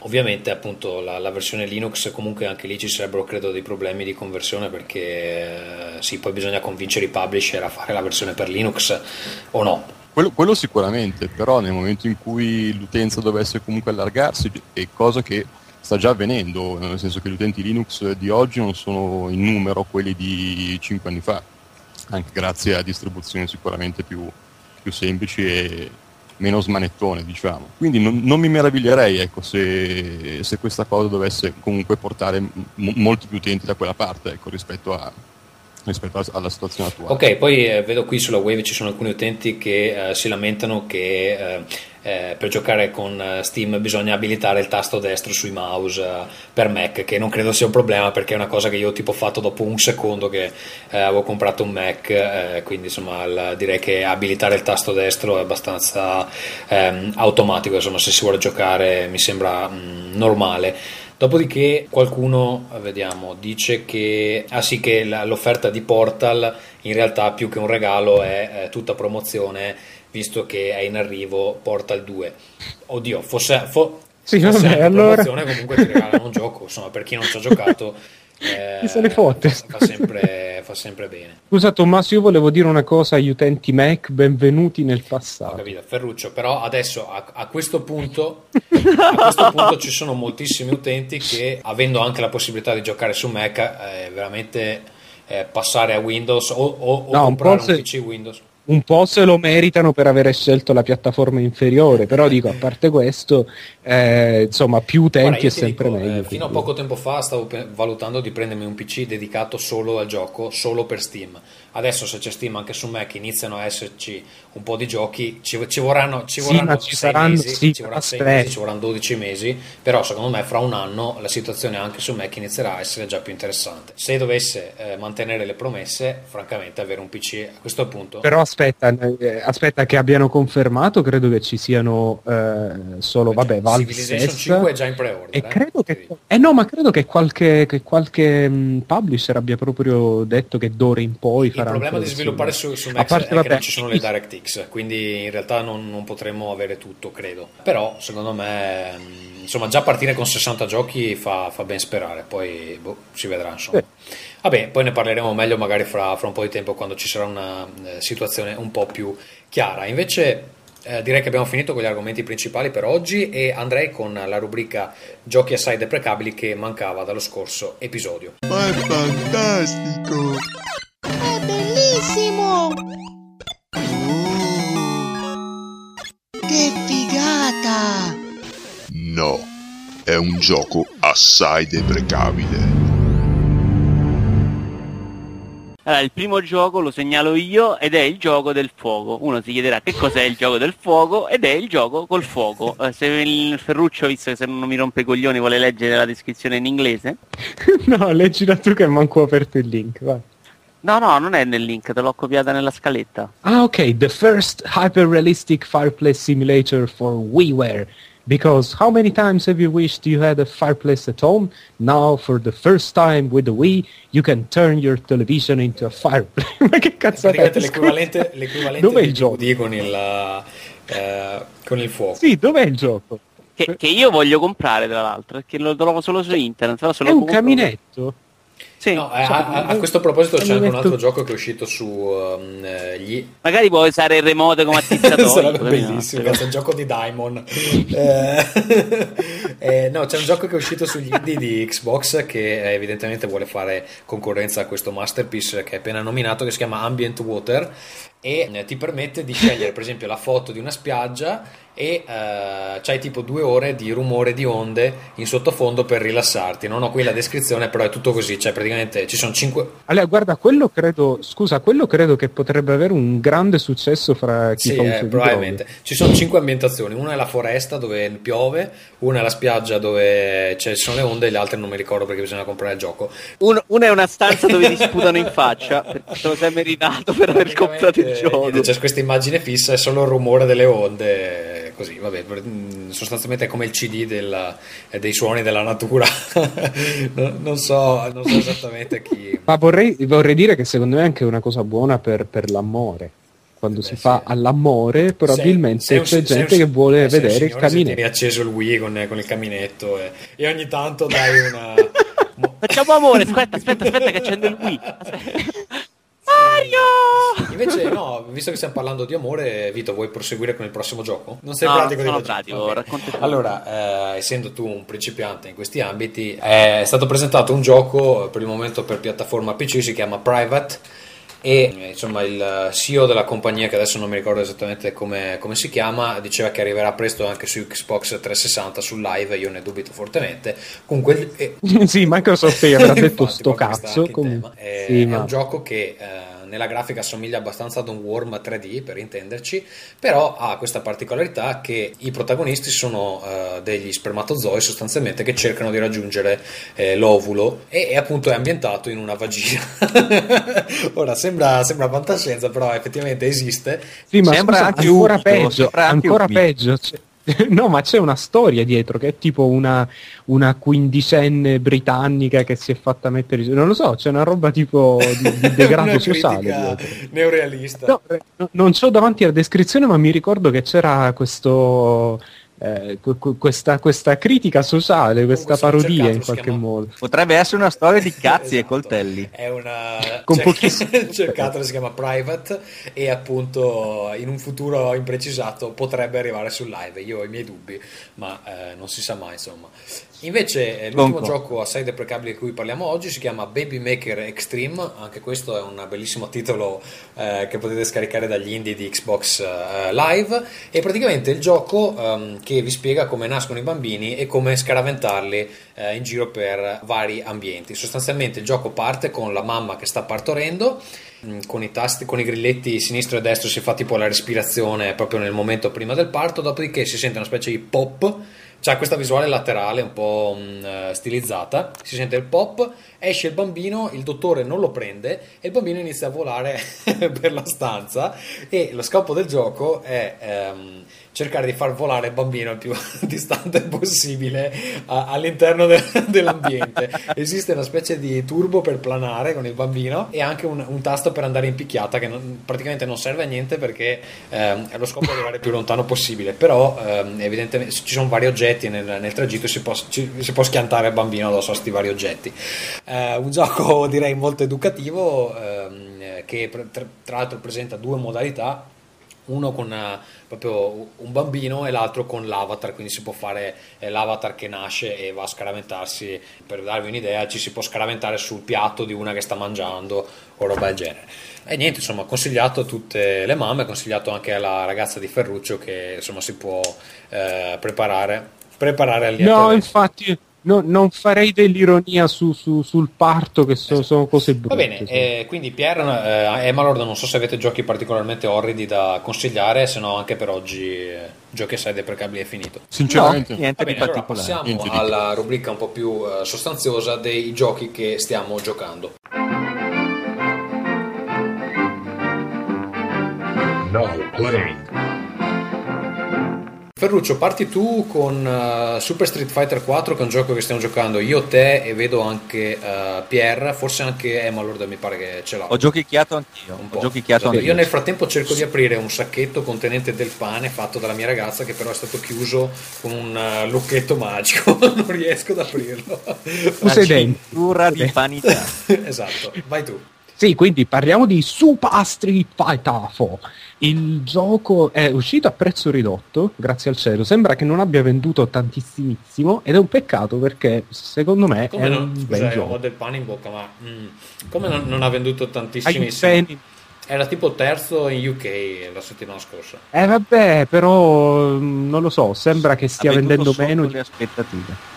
Sì, sì, perché si aspettavano magari, non lo so che si aspettavano di vendere forse più di, Io di avevo, avevo letto già, già un milione di copie, cioè per un gioco del genere mi sembra tantissimo, però oh. No, ma sarebbe be- guarda, se così sono davvero contento perché il gioco è, è- è molto bello. Finalmente, e qua posso dirlo, hanno ehm, risolto il problema maggiore, che il problema maggiore per quanto mi riguarda era che tutti usavano Ken. E adesso sembra non succedere più. Quindi mh, c'è, un- c'è stato dietro un bel, un bel bilanciamento. I personaggi nuovi sembrano essere davvero carucci. Il mio problema principale, e non so se gli altri hanno, secondo me Gatsu avrà lo stesso problema, però non so, non so Piero e- o Emalord. Il mio problema è che i giocatori di, di Street Fighter, insomma di Super Street Fighter 4, sembrano essere veramente troppo, cioè cazzo di sfigati, fate qualcos'altro ogni tanto nella No, vostra allora vita. questo, questo è un problema. No, dipende, veramente perché dipende, allora, dipende, Ferruccio. Infatti, io quando, Il livello è quando- veramente- quando l'ho comprato ehm, è arrivato primo a me rispetto ad altre persone che conosco e il pomeriggio che l'ho provato mi hanno massacrato perché evidentemente era gente che l'ha comprato al day one, gente che si è spostata direttamente da eh, Street Fighter 4, quindi gente che sapeva giocare, eccetera. Adesso mi pare già in questi giorni il livello si sta un po' più ehm, sistemando. Sì, ma io vinco, cioè vinco un, un incontro su 5 e non è il primo Street Fighter che gioco. Quello magari perché nella- qua- quando cerchi la partita metti come livello di abilità stesso qualsiasi, perché quella comunque visto che è una Infatti, discriminante grossa. io- io- io cerco- no, ma cerco livello gente con il mio- Cerco gente con il mio Scusate, livello il di livello- abilità. Anch'io no, sempre. ma è- c'è il luogo, non c'è il livello di Sì, difficoltà che si può almeno su, su- No, no, cioè- su Xbox puoi Cioè, scegliere eh, l'abilità dell'avversario, che puoi scegliere stessa abilità o più alto, non puoi scegliere più debole ovviamente per, per ovvi motivi, Eh, e quello è una discriminante molto grossa. Comunque vedo che anche all'interno della stessa classe di combattimento ci sono delle differenze notevoli, cioè fra D e D già inizia a essere gente che ti mena in maniera diversa. Io devo dire che eh, sì, effettivamente questa cosa che um, eh, tutti usano Ken o Ryu eh, non si vede più, eh, anche se eh, con- comunque continuano ad essere i due personaggi più accessibili e anche più eh, facili da padroneggiare. Però devo dire che appunto i personaggi nuovi sono interessanti, eh, anche forti. E mi pare che essendo gente che viene dallo Street Fighter 4, essendo magari un po' più appassionati, ehm, c'è un po' più varietà ehm, eh, negli usi, ecco, diciamo così. Eh, io personalmente sto cercando di imparare dei personaggi un po' diversi perché nel, nel 4 l'unico che sapevo usare veramente bene era Ken. E, mm, e- Sei parte del problema, non parte della soluzione. No, invece in questo ho iniziato a usare un po' Dudley. Mi piace abbastanza eh, a- Addon, ma non ho ancora approfondito particolarmente. Però l'ho visto usare online e fa veramente male. Ho, abbastanza, ho, ho qualche dubbio su Yuri, che è uno dei personaggi nuovi. Secondo me fa male. È il mio preferito. Fa male della Madonna, momento. è un raggio d'azione veramente spropositato. Per quanto riguarda il bilanciamento, sì, pare che ad esempio Sagat sia un po' più debole. Eh, Ryu, secondo me, è più interessante adesso. Gli hanno messo una ultra nuova, molto, molto carina. Non so, mi sembra un po', di, un po A diverso. me da sembra che anche Ken e che ci siano state Sì, delle devono- ci siano meno combo Non so, pazzesche devono aver fatto delle piccole modifiche perché mi sembra che si controlli in maniera un po' diversa. Ecco, per quanto riguarda l'online, eh, non si possono più fare le partite come prima, quelle amichevoli, diciamo così, c'è solo la classificata e nelle classificate, indipendentemente dal personaggio che usi, eh, se vinci guadagni punti, se perdi te li, te li tolgono. Quindi lì eh, sono un po' più eh, restio a provare con i personaggi nuovi che so usare un po' meno. Beh, puoi provare la Endless Infatti, Battle, infatti quel- eh, per il momento mi sto regolando così che cioè eh, faccio le classificate con i personaggi che so usare e provo eh, quelli nuovi nella Endless Battle oppure nella mh, partita a squadre. Eh, però mi dispiace un po' che abbiano tolto le amichevoli perché mi sembrava un'ottima idea per testare i personaggi. Invece, Pier, tu la tua impressione? Ma assolutamente ottima, nel senso che a me già piaceva molto Street Fighter 4, adesso è, è perfetto. C'è veramente poco da dire, tanti personaggi nuovi e soprattutto hanno messo un botto di personaggi molto molto tecnici, comunque Dudley, Buki, Makoto, sono assolutamente interessanti e molto molto profondi, quindi io sono super contento, assolutamente. Ma io- eh, scusate, io proprio a questo proposito volevo chiedervi, eh, vorrei sentire soprattutto l'opinione di Pier che mi sembra che sia un giocatore molto più assiduo di Street Fighter 4 rispetto a me o, o, o- o Gatsu. È tutta scena Ferruccio, nel senso che Ah, io, ok. vorrei essere, io vorrei essere bravo a Street Fighter ma sono un brocco, quindi sono riuscito a creare questa- questo alone di, di. No, ma io mi chiedevo, cioè io ho, ho serie difficoltà a dedicarmi a più di due o tre personaggi, eh, nel Ah, senso nel che senso- comunque imparare, imparare a usare anche le, le tempistiche non delle mosse speciali, ma proprio di- dei, dei pugni e calci, imparare a usarli in maniera decente, sapere più o meno mh, la velocità anche solo del personaggio. Infatti, Eh, secondo, me, mette secondo un me il trucco è quello, cioè perché le mosse speciali, bene o male, capisci abbastanza velocemente come funzionano. Sono le mosse normali che se non capisci come usarle non, non passi i primi scontri. Sì, ma poi non, voi avete davvero il tempo, di, cioè riuscite a provare eh, tutti i Io, personaggi? io tutti. Io sono il perfetto casual gamer perché gioco con tutti i personaggi e perdo puntualmente con chiunque io affronti. E detto Ma questo, posso comunque fare una, una mini recensione del gioco perché secondo me è perfetto. No, Nel senso, sono un incapace con questo gioco, ma è palese che la creatività messa nel, nel- nel riciclare i personaggi e portarli in questa versione next gen, eh, l'uso dei colori, la, perfet- la fluidità, la telecamera, il controllo, eh, veramente questo gioco, soprattutto nel rapporto qualità-prezzo, è fantastico. Mm, Nonostante io prendo un mucchio di botte e nonostante lo affronti da casual gamer, come neanche le nonnine del Wii, non posso dire che sia un- è un gioco Però perfetto. Ferruccio, tornando un attimo alla tua domanda, eh, per dire adesso credo che con il Super ho fatto appena 6 ore, mi sembra. E, però in 6 ore ci sono dei personaggi che non ho ancora visto. Cioè, non ho visto DJ, non ho visto T-Hawk, eh, non ho visto Makoto. l'ho- l'ho- l'ho- ci sono andato contro ieri la prima volta in 6 ore.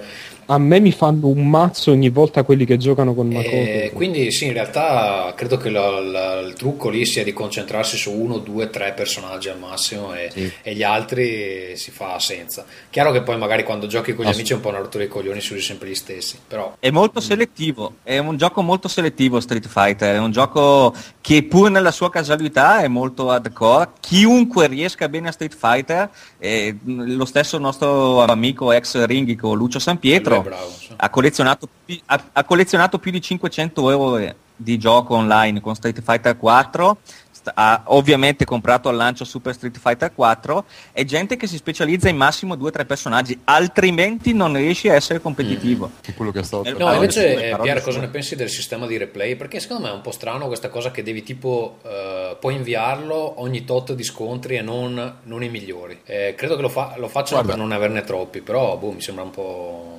random come sistema. Sinceramente non, non- non me la sono ancora cagata proprio come, come feature, quindi non, non, sa- non so neanche come funziona. Ok, allora pr- Mm. praticamente io sto sempre mangiando del pane nel frattempo. praticamente funziona così che se vinci gli scontri c'è una specie di icona che si carica. Dopo tre o quattro scontri che vince, adesso non mi ricordo quanti sono, puoi inviare il replay di quello scontro indipendentemente da come si svolge. Quegli scontri là poi vanno ad apparire sui canali eh, dei replay che eh, sono divisi in una maniera abbastanza particolare perché sono divisi per personaggi. Nel senso che tu hai il canale personaggi dello Street Fighter base, canale personaggi Street Fighter 3, canale boss, eccetera. Però eh, tu i replay non puoi selezionarli e vedere solo quelli che ti interessano, ti arrivano a random. Quindi se tu vai sullo sco- sul canale boss, eh, magari ti arriva un replay Bison contro È molto contro giapponese Vega. questa Sì, però il cosa. problema è che non è che ti puoi selezionare i migliori, puoi selezionare i personaggi. Scusa, ma non puoi, non puoi selezionare in base al, ehm, alla No, no, classe. infatti, cioè, secondo me ha senso che tipo io voglio imparare a usare Ken, vado, mi Sì. prendo Ken contro questo personaggio che non riesco a battere, mi guardo solo quei replay là e di un certo livello così imparo nuove tecniche. Invece no, non si può fare, ti arrivano a random e devi avere il culo o la voglia di stare lì a guardarteli. E secondo me non ha nessun senso, o sono io che non capisco il sistema o, o, mh, eh, o i giapponesi comunque continuano a Eh, fare roba un po' alla cazzo di cane. Ma detto così mi sembra assolutamente assurdo, cioè non vedo... Tu, tu puoi registrare i replay e quindi quelli che hai registrato te li guardi come vuoi tu, però quelli che eh, vengono trasmessi arrivano Certo. a caso. Quindi non so, se una sera ti vuoi fare la serata Street Fighter, fare le scommesse con gli amici, magari ha anche senso, ma se lo fai, se lo fai per imparare tecniche, secondo me il sistema che hanno implementato è abbastanza strano. E tu fai gioco d'azzardo con Street Fighter. Vabbè, si potrebbe fare volendo. Comunque, vabbè, io sento Vi- Vito Sì. che muore lentamente durante questa discussione. Questo gioco meraviglioso di cui 40 minuti parlate, parla. Vuoi parlarci di qualche altro gioco tu, Vito? Sì, parlerò intanto di due giochi al volo, tutti e due molto brutti, ovvero Lost Planet 2,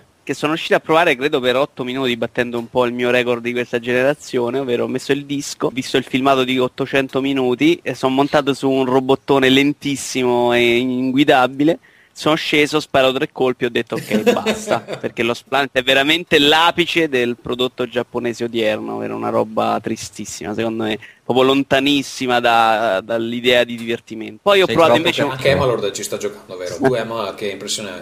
Ce, l- ce l'ho anch'io. Concordo che è un gioco mediocre. Non concordo sul fatto che rispecchi la giapponesità. Cioè, secondo me è un prodotto che vuole palesemente essere amato dagli occidentali e fallisce completamente. Secondo me è No, un sono po' d'accordo un- con te, ma io parlo a livello proprio di non tanto di stile o di aspetto, insomma, parlo proprio No, no, come giocabilità è- è- è- l'ho giocato sia, off- eh, sia da solo che in co-op con dei perfetti sconosciuti.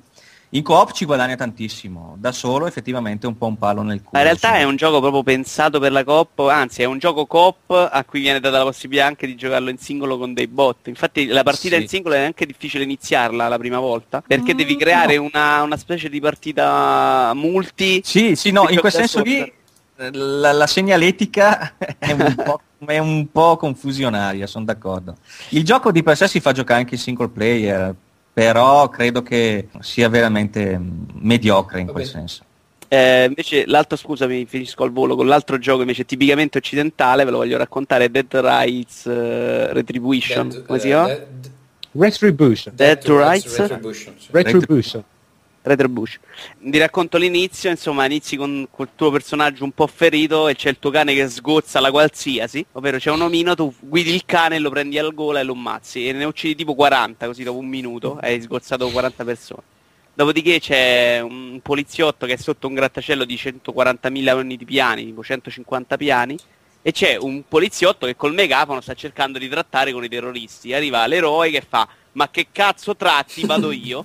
E si uccide 150 piani di terroristi perché incazzato sbatte anche il distintivo sulla macchina e dice ma si può trattare con dei terroristi maledizione sono 150 piani fatteli da solo e va che, Che Vabbè, brutta cosa. la- Il gioco non è neanche male in realtà, funzionicchia anche piuttosto bene, però dai. Eh, Di che gioco si tratta? Spiegalo per il pubblico pagante perché sei proprio un pessimo. Ah, è un quei giochi che fa un po' tutto, in cui spari, in cui hai il corpo a corpo, insomma, non spara tutto. Scusa, guarda. è vero che il cane, che il cane può azzannare i testicoli? Ma le- il livello che ho visto io iniziale non l'ho visto azzannare i testicoli, anche perché Eh, so puntava... che è No, un'opzione. secondo me sei tu che non ci hai provato.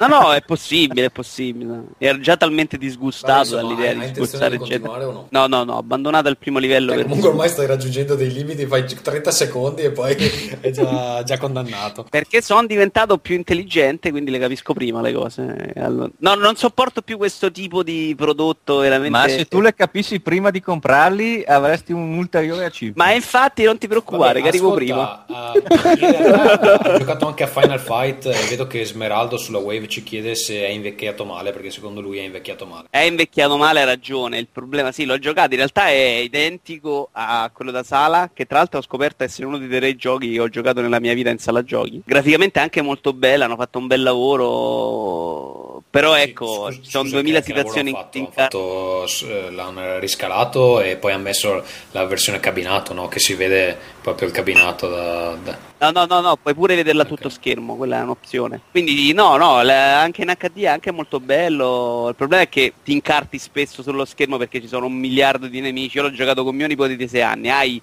i restart infiniti. Gli obiettivi hai un limite, insomma, però per poi finirlo proprio restart infiniti, quindi perdi proprio tantissimo, non stai più attento. Io ho messo mio nipote di 6 anni vicino a me, abbiamo attaccato e siamo arrivati alla fine del gioco. eh. Però insomma, per una serata così con qualche amico è ancora divertente. Poi certo non è un gioco decente al giorno Va d'oggi. bene, eh, Pier, vuoi parlarci di Demon Soul? Anche Emolord mi pare voleva dire qualcosa. Sì, davvero, due parole velocissime. Demon Souls secondo me è un grandissimo gioco, vittima di un po' di terrorismo psicologico da forum, nel senso che mm, si è un po' costruita quest'aura di gioco impossibile, di gioco ultra mega hardcore, cosa che secondo me è eccessiva, nel senso io penso di essere un giocatore assolutamente mm, normale e non ho trovato Sì, quante volte hai finito Bayonetta? 5. Ecco. Ciò non fa di te un giocatore normale. No, ma, ma d'accordo. eh, Cioè, un anch'io, però non, non- non dico di essere normale. No, d'accordo, però non, non penso che Bayonetta sia particolarmente difficile. Adesso magari se lo do in mano a, a, a, a, a A mia livello madre, normale no. Eh. Io No, ho però- quasi giocato quasi tutto di button mashing a livello normale. No, Gesù.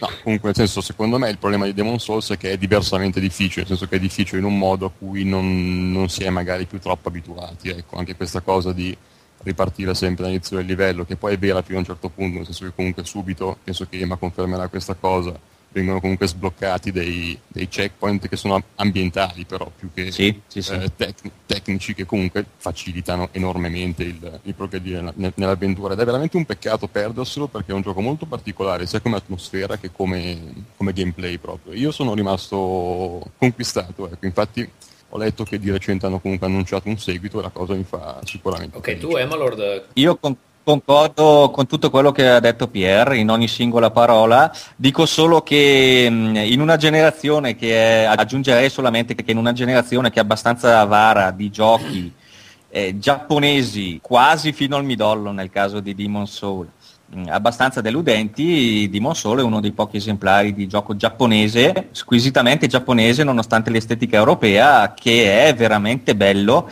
non è così difficile come dicono tutti, ma qui sto già ripetendo concetti espressi da Pierre. Dico solo che se avete presente Berserk, il manga, e per tanti della mia, della nostra età e della nostra cultura e dei nostri media è un personaggio più o meno conosciuto, è uno dei giochi più simili a Berserk che io abbia mai visto, perché comunque è un medioevo molto gotico, è un medioevo eh, pieno di nebbie e di demoni, è un medioevo eh, molto europeo nel design e con dei boss eh, talmente eh, particolari, a volte originali e fuori di testa, dai quali invece emerge la natura mm, midolleamente giapponese, eh, per cui no, no, è veramente un eccezionale esponente di videogioco giapponese. Eh, invece volevo dire due parole su Dragon Vale. Age Origins che finalmente ho finito, ci ho messo 41 ore, eh, 41 ore con una serie di subquest eh, lasciate in sospeso perché non ce la facevo più, anche se vorrei ricominciarlo perché mi interessa giocare le storie dell'origine dei- degli altri altri personaggi, avevo il nano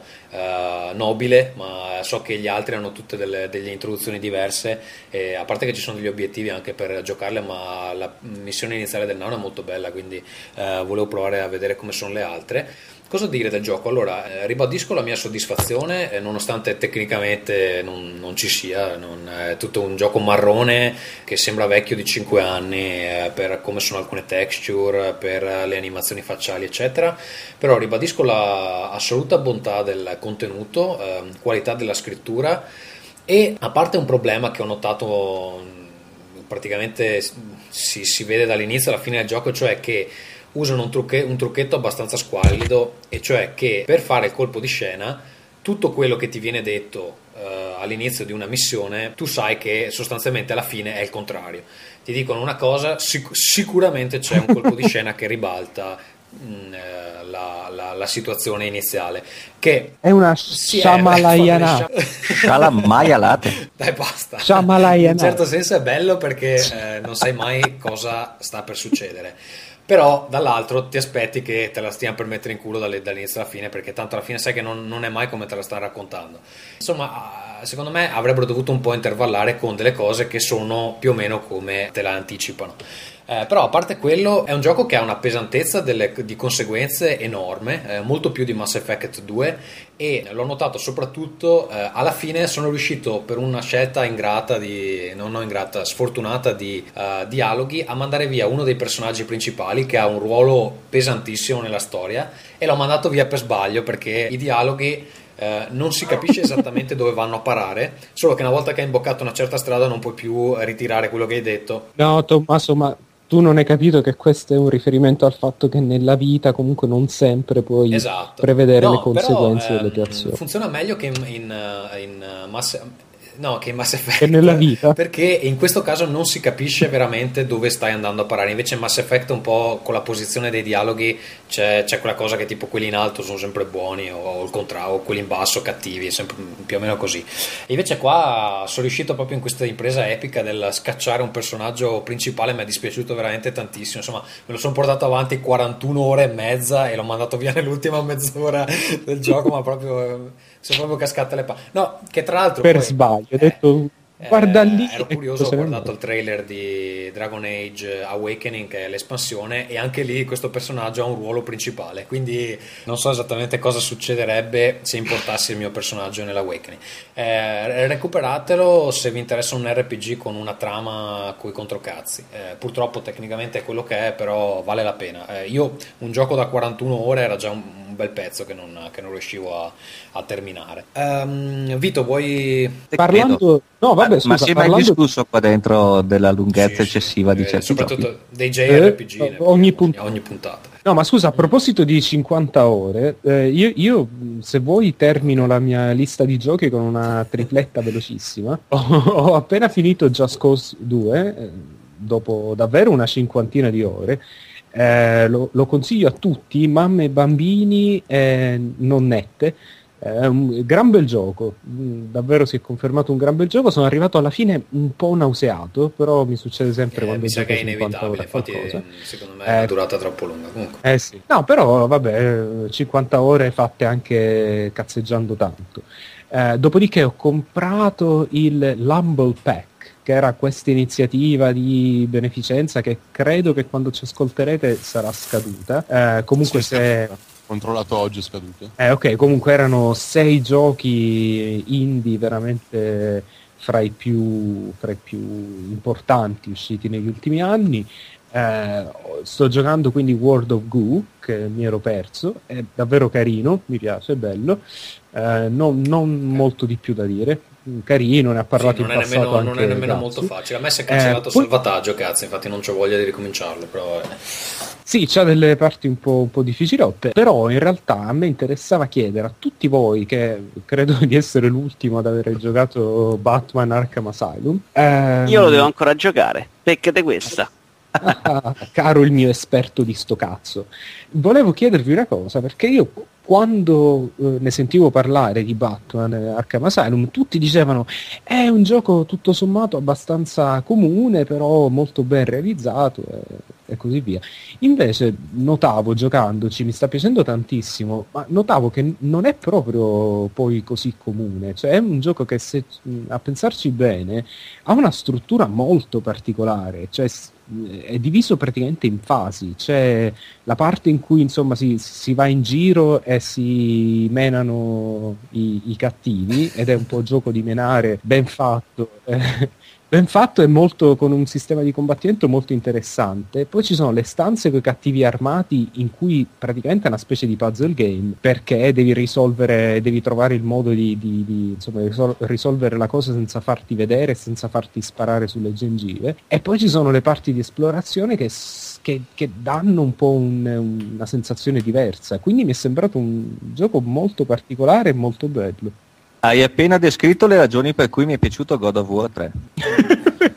Cosa? No, sente, è, è, un gioco talmente ben strutturato, per cui ehm, premetto che il primo episodio non l'ho giocato, il secondo episodio l'ho abbandonato per noia, credo a due ore dalla fine. Questo episodio mi è, mi, mi è piaciuto molto perché l'ho trovato molto equilibrato e al contrario del secondo episodio in cui mischiava situazioni di esplorazione con combattimenti o stanze puzzle game in cui ti rompevano i coglioni dagli avversari che entravano a tutte le ore del giorno e della notte giusto per romperti i coglioni.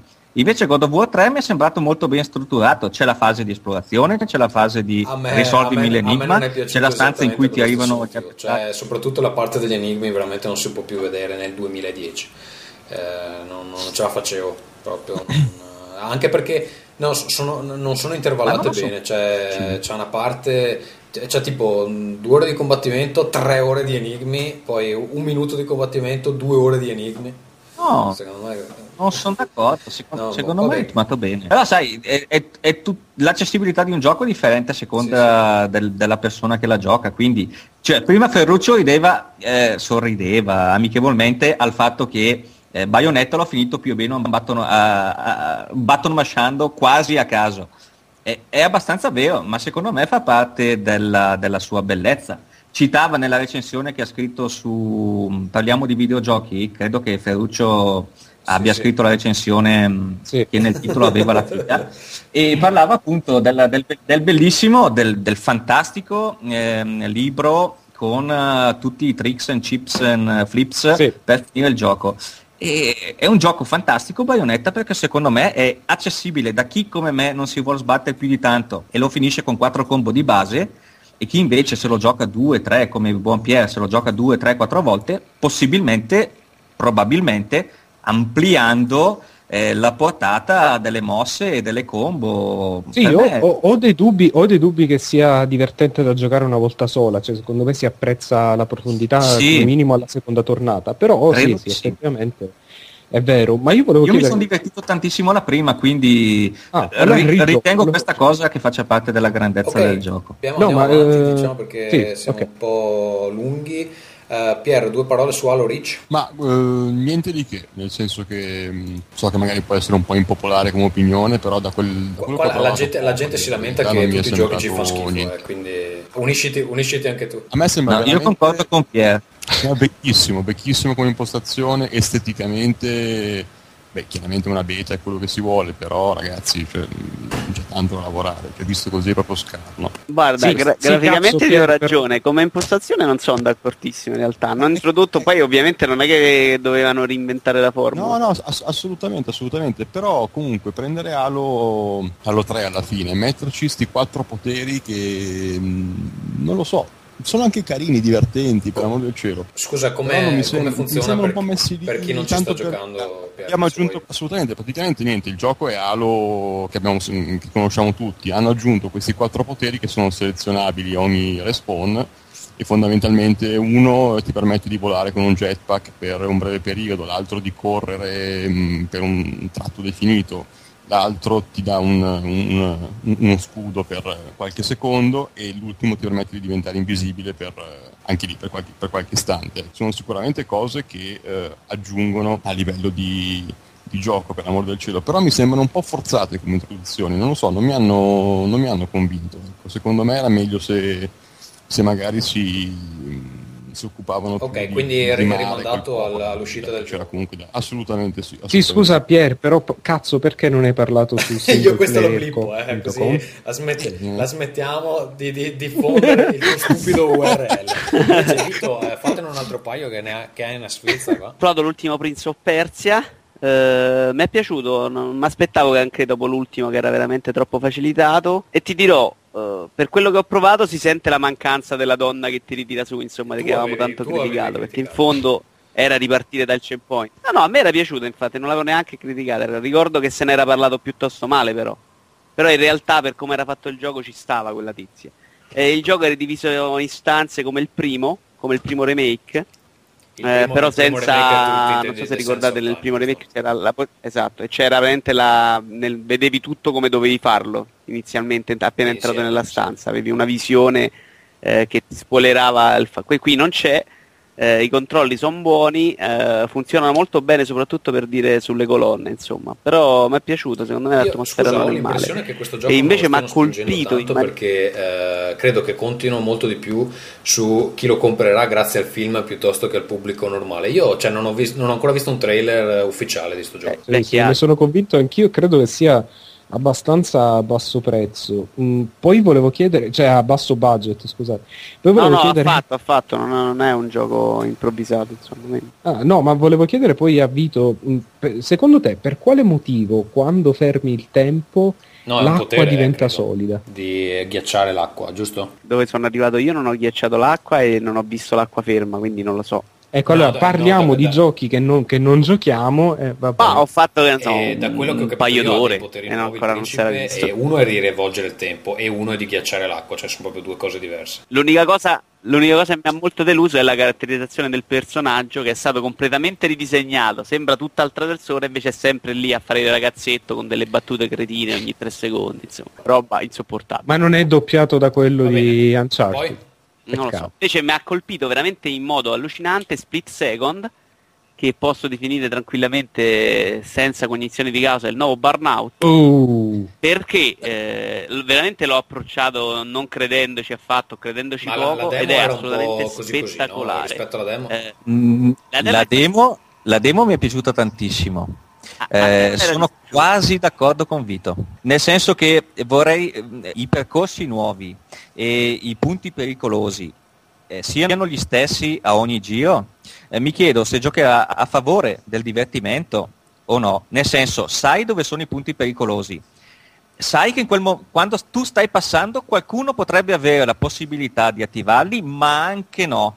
Sai che se passi di lì guadagnerai magari due secondi e mezzo, ma potresti anche esplodere, ma anche no. Cioè quello secondo me sarà il bello No, no, del- a livello tattico infatti è notevole, anche perché ci sono dei punti, non- non- le esplosioni non sono eh, totali nel punto in cui passi, ci sono alcune parti magari dove parte una macchina da destra verso sinistra, Sì, sì, sì, quindi vero, la puoi vero. evitare in un modo, ci sono delle gru che passano sul campo, ci sono delle esplosioni dall'alto, quindi in qualche modo tu puoi anticipare le mosse e decidere dove usare eh, queste esplosioni, insomma. Poi ci sono le esplosioni, quelle invece che cambiano la pista, che sono a livello spettacolare E io quanto di meglio gli abbia mai visto. eh, ancora, sì, giusto? nei- No, no, però Vabbè, è passato ottimo. nella fascia Day One, ti dirò.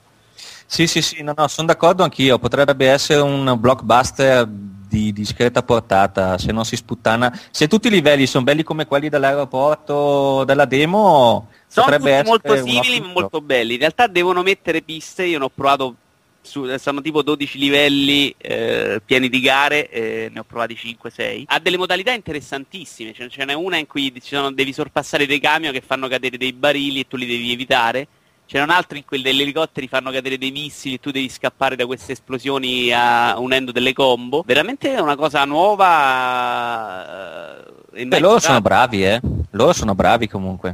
Loro hanno fatto un, un gioco che funziona solidissimo a livello grafico, regge benissimo anche quando si muove l'ira Dio. Vi dico, le esplosioni quelle di cambio pista, esplode veramente bene, della roba assurda. Allora, eh, come dicevo prima, appunto, ho provato Steam per Mac, Portal l'avevo già giocato, ho provato a fare il download di Torchlight, che è un gioco sentito, ehm, di cui ho sentito parlare molto su Giant Bomb e eh, Rebel FM.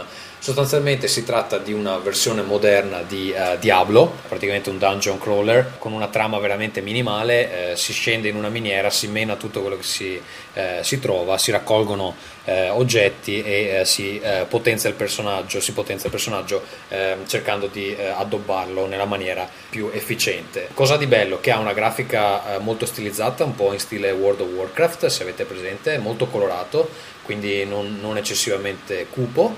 È un gioco che, a cui non avrei dato due lire, infatti ho scaricato la... all'inizio non volevo proprio comprarlo, poi costava 8,99€, so che con Steam inizieranno a incularmi in questa maniera qua, eh, costava 8,99€, forse 7,99€ addirittura. E ho detto vabbè provo la demo, tanto poi non mi piace, non ho tempo, non, non, non lo Poi ho provato la demo, alla fine eh, andare a cliccare sopra i mostri si è rivelato più divertente del previsto e eh, quando ho iniziato a um, provare i vari equipaggiamenti, vedere che mi potenziava le statistiche così, mi ha preso e ho detto vabbè dai 8 euro una birra qua costa 6 eh, alla fine non è che sia un grande investimento. Invece mh, mi sta piacendo, è molto carino, quindi ve lo consiglio. Non è niente di nuovo, la trama appunto proprio si limita a delle quest di poche righe. Ha, ha una particolarità che il personaggio ha una specie di animale da compagnia che ehm, lo aiuta nel combattimento, può anche ehm, evocare incantesimi, eccetera, e eh, eh, può andare anche a vendere gli oggetti per voi in città mentre voi siete impegnati eh, ne- nelle profondità delle miniere di Moria. Dategli un'occhiata perché effettivamente se eh, non vi manca Diablo o non ci avete mai giocato potrebbe essere un passatempo piacevole per farsi 20 minuti alla volta. Eh, ecco, l'unica cosa io sfortunatamente ho avuto la brutta idea di iniziarlo a facile, ho detto vabbè iniziamo a facile poi cambio il livello di difficoltà in caso, ma non si può cambiare facile, è troppo facile, eh, vi- non, non c'è quasi sfida, però non c'ho voglia di... E se è troppo facile per Eh, ragazzi. sì, è veramente quindi normale, almeno se no provate anche a difficile. E cosa di di bello rispetto a Diablo? Che tutte le, eh, beh, a parte che insomma graficamente è un'altra cosa, l'interfaccia è stata perfezionata estremamente, infatti la trovo molto elegante per un gioco del genere, molto funzionale e, e tra l'altro pur essendo fatta a finestre non copre nemmeno eh, l'area di gioco in maniera invasiva, eh, insomma non lasciandovi vedere cosa c'è a schermo. Quindi insomma ve, ve lo consiglio per quel prezzo se riuscite ancora a beccarlo a 7,99 eh, compratelo, c'è anche su PC. Cosa è rimasto? Afterburner eh, Climax, Pier? Climax, Climax. Sì, davvero velocissimo, è un gioco di volare, è veloce, è colorato, è veloce, colorato e siga, compratelo. Ha tutti i classici colori Siga, quindi un ottimo motivo per comprarlo. Il famoso Blue Siga che effettivamente ancora oggi è, è il migliore. Invece, ehm, Vito, tu ne hai ancora un paio, poi eh, andiamo con Alan Wake, che è il pezzo grosso del mese, direi. Oh, Vi- Vito? Pronto? Sì. sì. Pronto? Ho schiacciato il mute. Eh, Allora, dicevo, solo Red? Dead in realtà non un paio di giochi eh, che ho provato all'inizio, poi aspetto l'uscita ufficiale, ero veramente in scimmia. Io credo che a chi non ha piaciuti i controlli di GTA 4 eh, non piacerà nemmeno questo, perché tutto sommato si tratta di, di, di fare- cosa stai parlando? Che gli ascoltatori si lamentano che non si capisce mai di che cazzo stai Red Dead, Eh, Red ma Dead. l'hai detto con il Red Dead. mute attaccato, imbecille. No, l'ho detto all'inizio, testa di minchia. Devi insultare. E ora non parlo più adesso. Dai, no, non fare il deficiente. Parlaci di questo Red Dead Redemption. Dicevo, non, piace- non piacerà a chi non ha apprezzato GTA 4 perché il sistema di, di nascondiglio insomma, e fuoco è più o meno lo stesso. Eh, hanno, hanno fatto dei controlli molto simpatici per- con il cavallo, per il cavallo e per la carrozza, insomma, si riesce a sparare anche in movimento. Gioco di Ti, cavalli. ti vorrei Eh. domandare, è un gioco per Ferruccio? È un gioco assolutamente di cavalli eh, e vi invito a trovare altri giochi di cavalli nei video giapponesi che trovate su Parliamo di videogiochi perché parliamo sempre di Ferruccio poi. Eh, no, c'è la mira automatica, quindi qualcuno storcerà il naso, la trama sembra davvero interessante, si parla tantissimo mentre si è a cavallo e soprattutto c'è questa ambientazione desertica, insomma, quindi molto appropriata, ma che costringe a lunghe cavalcate da un punto all'altro e ti devono piacere ma a livello di ambientazione è veramente la cosa più bella che abbiamo visto in un videogioco. Mm, È veramente fatta benissimo e tranne qualche cactus eh, che soffre un pochettino a livello grafico è anche Scusa, è un, è un. GTA nel deserto? Soffre il È- caldo. È un GTA nel deserto con una skin diversa o c'è qualche differenza sostanziale? No, no, al momento eh, quello che ho visto io è assolutamente un GTA nel deserto, tranne per questo fatto che comunque le distanze sono molto più lunghe, eh, tra un paesino e l'altro c'è un sacco di vuoto in mezzo, hanno aumentato moltissimo le missioni missioni, quelle che in GTA erano quelle con i pallini blu, ovvero quelle... Sono quelli con i ricordo, pallini. infatti, quali sono quelle Eh, c'erano delle missioni secondarie molto piccoline in cui incontravi una persona Ah, e sì, Non erano sì. dei pallini, erano dei, degli omini. Degli omini. ometti, sì. Sì. Ok. Eh, perché qua sono dei pallini blu. C'è Eh, la insomma, televisione de- che gli trasforma la grafica.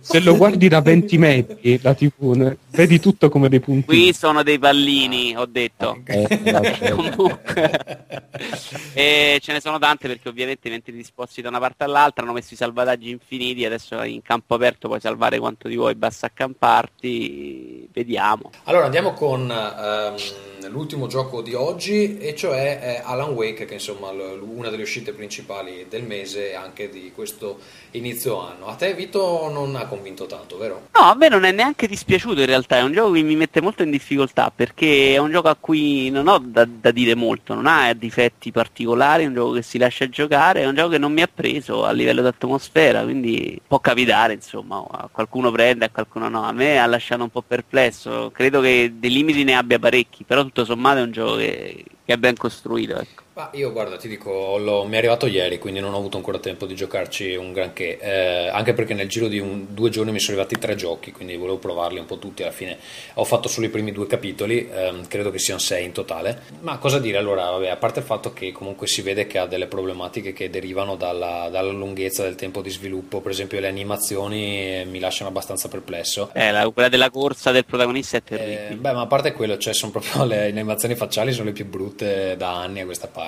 E il che è un peccato perché comunque la storia mi sembra interessante per il momento e la recitazione dei dialoghi in inglese è veramente ottima, quella in italiano è pessima. Quindi eh, in italiano c'è il doppiatore che faceva, Vero. che faceva il principe nell'ultimo Prince of Persia, è veramente fuori luogo. non- non- non- ma poi tra l'altro ne- nella, nella versione italiana ci sono anche delle differenze di volume incredibili fra un dialogo e l'altro della stessa discussione. Posso aprire una Mm. piccola parentesi sul Sì. doppiaggio? Ho provato per altre questioni Iron Man 2 e vi giuro c'è un doppiaggio che sembra fatto dentro uno stanzino un metro per un metro con della gente che tipo si tappa il naso e fa le altri personaggi. Oh, questi ragazzi, come... ma una roba impresentabile. Ok, Eh, ho chiuso la Ma parentesi. c'è il vecchietto del West.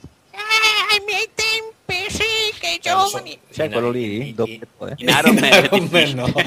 Ma- Ma di passo tipo quattro giochi fa, neanche, neanche in Alan Wake perché è ambientato nelle montagne degli Stati Uniti. No, allora cosa dire? Invece l'ambientazione mi piace tantissimo, è un'ambientazione anche che praticamente non è mai stata sfruttata in un uh, videogioco, almeno che io ricordi. C'è appunto questa ambientazione molto Twin Peaks con queste ambientazioni montagnose. Cosa dire, questa cittadina eh, vicino ad un lago dove succedono delle cose strane, tutti i personaggi sono molto caratteristici e non, Parlaci non termo. particolarmente normali. Sì, ehm, cosa succede? Che ehm, allora il gioco è sostanzialmente un Silent Hill 2 moderno. Secondo me ha veramente un, un ottimo ritmo, nel senso che eh, rispetto al Silent Hill eh, di Konami, nel senso che non si fa mai la stessa cosa per più di 3 minuti di fila, ci sono sempre delle piccole interruzioni che eh, variano abbastanza eh, l'esperienza e ha, ha una ottima ambientazione, un'ottima eh, atmosfera, eh, creata anche da degli effetti di luce, visto che il gioco si svolge per la, una, un'ottima parte di- di- al buio di notte nei boschi e secondo me Remedy ha proprio ottenuto eh, l'illuminazione giusta per eh, creare atmosfera. Niente, c'è Alan Wake che appunto ha la possibilità di dialogare con i personaggi, fare delle piccole esplorazioni all'interno delle abitazioni eh, abbandonate o gli chalet del parco, eccetera. E eh, poi ci sono delle fasi shooter dove appunto combatte queste specie di esseri eh, che vengono dai, dai suoi incubi, ancora non si capisce esattamente da dove sono arrivato, non, non è, non è assolutamente chiara la trama. E ehm, sì, poi c'è questa cosa dei thermos che eh, in effetti non, eh, non sta molto bene nel gioco, che ehm, sono sostanzialmente dei collezionabili che lui trova in giro. A volte li trova nelle cucine, magari dove ci sono dei, dei resti di un accampamento, hanno anche senso, a volte li trova dietro una roccia nel mezzo della foresta nera, eh, che proprio non, non ha assolutamente senso. E la cosa peggiore è che ehm, si guadagna un achievement ovviamente raccogliendo tutti questi thermos. A volte mi è capitato già due volte che li mettono in scene molto drammatiche, quindi tu sei eh, inseguito da uno con, con un'accetta che sta cercando di tagliarti la testa e eh, ti fermi perché c'è il termos da raccogliere, e, eccetera. Quello è un po', un po' ridicolo. Però sì, l'ambientazione ricorda Silent Hill 2 per diverse cose. C'è uno con una moglie che scompare, eh, si risveglia dopo una settimana in una macchina incidentata, cioè le analogie sono, sono parecchie. Poi eh, sì, si avvicina anche molto a Lynch e eh, l'hanno detto tutti, ma la, la cosa è molto evidente ai libri di King. eh, è molto evidente semplicemente perché il gioco si apre con una citazione di King, dopodiché King ha scritto credo una sessantina di libri ce n'ha almeno un terzo che parlano di scrittori. Adesso così a memoria di scrittori che non sanno scrivere, che non si ricorda, che non riescono a scrivere, che hanno tipo il blocco dello scrittore, di scrittori che danno vita ai loro incubi. Così a memoria mi viene in mente eh, La bambina che amava Tom Gordon, eh, La zona morta, La metà oscura, Storia di Lisey, sono tutte storie di scrittori che, mm, insomma, che danno vita alle loro creazioni, quindi insomma l'influenza è abbastanza evidente. Ehm, secondo me è un gioco in realtà su- sulla confezione c'è scritto un thriller, però ha- almeno nella prima parte è molto horror secondo me. E ha delle parti dove... Bah, non sono d'accordo. Sì, ma tu, tu guarda, Vito, io eh, l'hai, l'hai detto anche in altre puntate che giochi senza sonoro perché ti, ti guardi, ti ascolti la partita della Roma nel frattempo. Eh, Ma no, questo no, questo l'ho provato, insomma, secondo me non ha proprio... Quando c'è troppa azione l'horror non funziona. In realtà tutte le parti, quelle... Quando capisci com'è la struttura sai esattamente che i nemici ci saranno perché i nemici ci sono sempre. Quindi se non, non c'hai quel tipo di tensione... Secondo me ha anche de- degli escamotage abbastanza interessanti perché Alan Wake sostanzialmente trova in giro delle pagine di un manoscritto che lui ha scritto ma non si ricorda di aver scritto. E eh, leggendo queste pagine eh, si viene a sapere di eh, alcuni eventi che non si sono ancora verificati nel gioco. E molti dei- eh, di questi eventi si verificano di lì a poco, però quindi sostanzialmente ti anticipano cosa sta per succedere. E uno direbbe vabbè ma così ti rovinano la sorpresa, in realtà no perché crea la tensione di non sapere quando si verificano e se si verificano perché non, non tutti avvengono poi effettivamente. Sta per E succedere basta. qualcosa. Ah, sta per succedere qualcosa e eh, non sai esattamente come succederà. Tu Pierre non l'hai, non l'hai visto ancora Alan Wake, giusto? No, Nemme- no, non ne- ancora. Eh, pensavo comunque di prenderlo Ok. tra un po'. Mm, Ok. Nemmeno io, non saprei allora- aggiungere nient'altro. Scusate, ma c'è il finale, c'è il finale sc- eh, scacoso dei libri di Stephen Eh, King? non lo so perché Vi- Vito, che alla Vito fine non si capisce credo, però non so se com'è il finale di, di non qualità. posso parlare, non posso parlare. Non ho letto mai un libro di No, Stephen King, la- tra l'altro. quindi- Non hai mai letto un libro, peraltro, però. Dai, andiamo avanti. Ehm, passiamo adesso alla penultima o ultima rubrica di questa volta. Dobbiamo ancora decidere se tenere le mail perché ci stiamo allungando, allungando troppo. Allungando, stavo parlando un po' come Lino Bempi. Lino Beffi, infatti. Eh, niente, la rubrica più amata da tutti i bambini, e cioè Barile esplosivo ti stimo, che ehm, punta a ehm, interrogare i nostri ospiti per vedere insomma quanto sono nerd. Oggi ne abbiamo due, eh, la rubrica è scritta da Luigi Marrone che potete sentire eh, nel podcast di Outcast, un podcast molto eh, infimo che ogni tanto ci insulta, però lui eh, collabora con loro e ehm, insomma io direi di partire con eh, domande per Pierre e poi andiamo con quelle di Emma, allora anzi magari intervalliamole che così è eh, più divertente. Barile esplosivo ti stimo. Allora Pierre sei pronto? assolutamente. Spara. Ok, prima domanda. Qui avrai tre eh, possibilità di risposta. Allora, una mattina ti svegli e scopri che la tua donna non c'è più. Trovi un biglietto con su scritto: Mi spiace, ma sono andata da Ferruccio. Lui è più bravo di te. Cosa fai? A. Pensi si riferisca ai voti a scuola, così prendi i promessi sposi e ti rimetti a studiare. B. Pensi che si riferisca a cose sessuali, così ti colleghi su YouPorn e impari come si fa. C. Pensi si riferisca ai videogiochi, quindi ti colleghi sul live e studi i suoi achievements. Ma sicuramente i videogiochi, senza ombra di dubbio. Senza Guarda, la prendo come un'offesa. Perché il sesso, il, sesso, il sesso non può essere effettivamente a pensarci bene.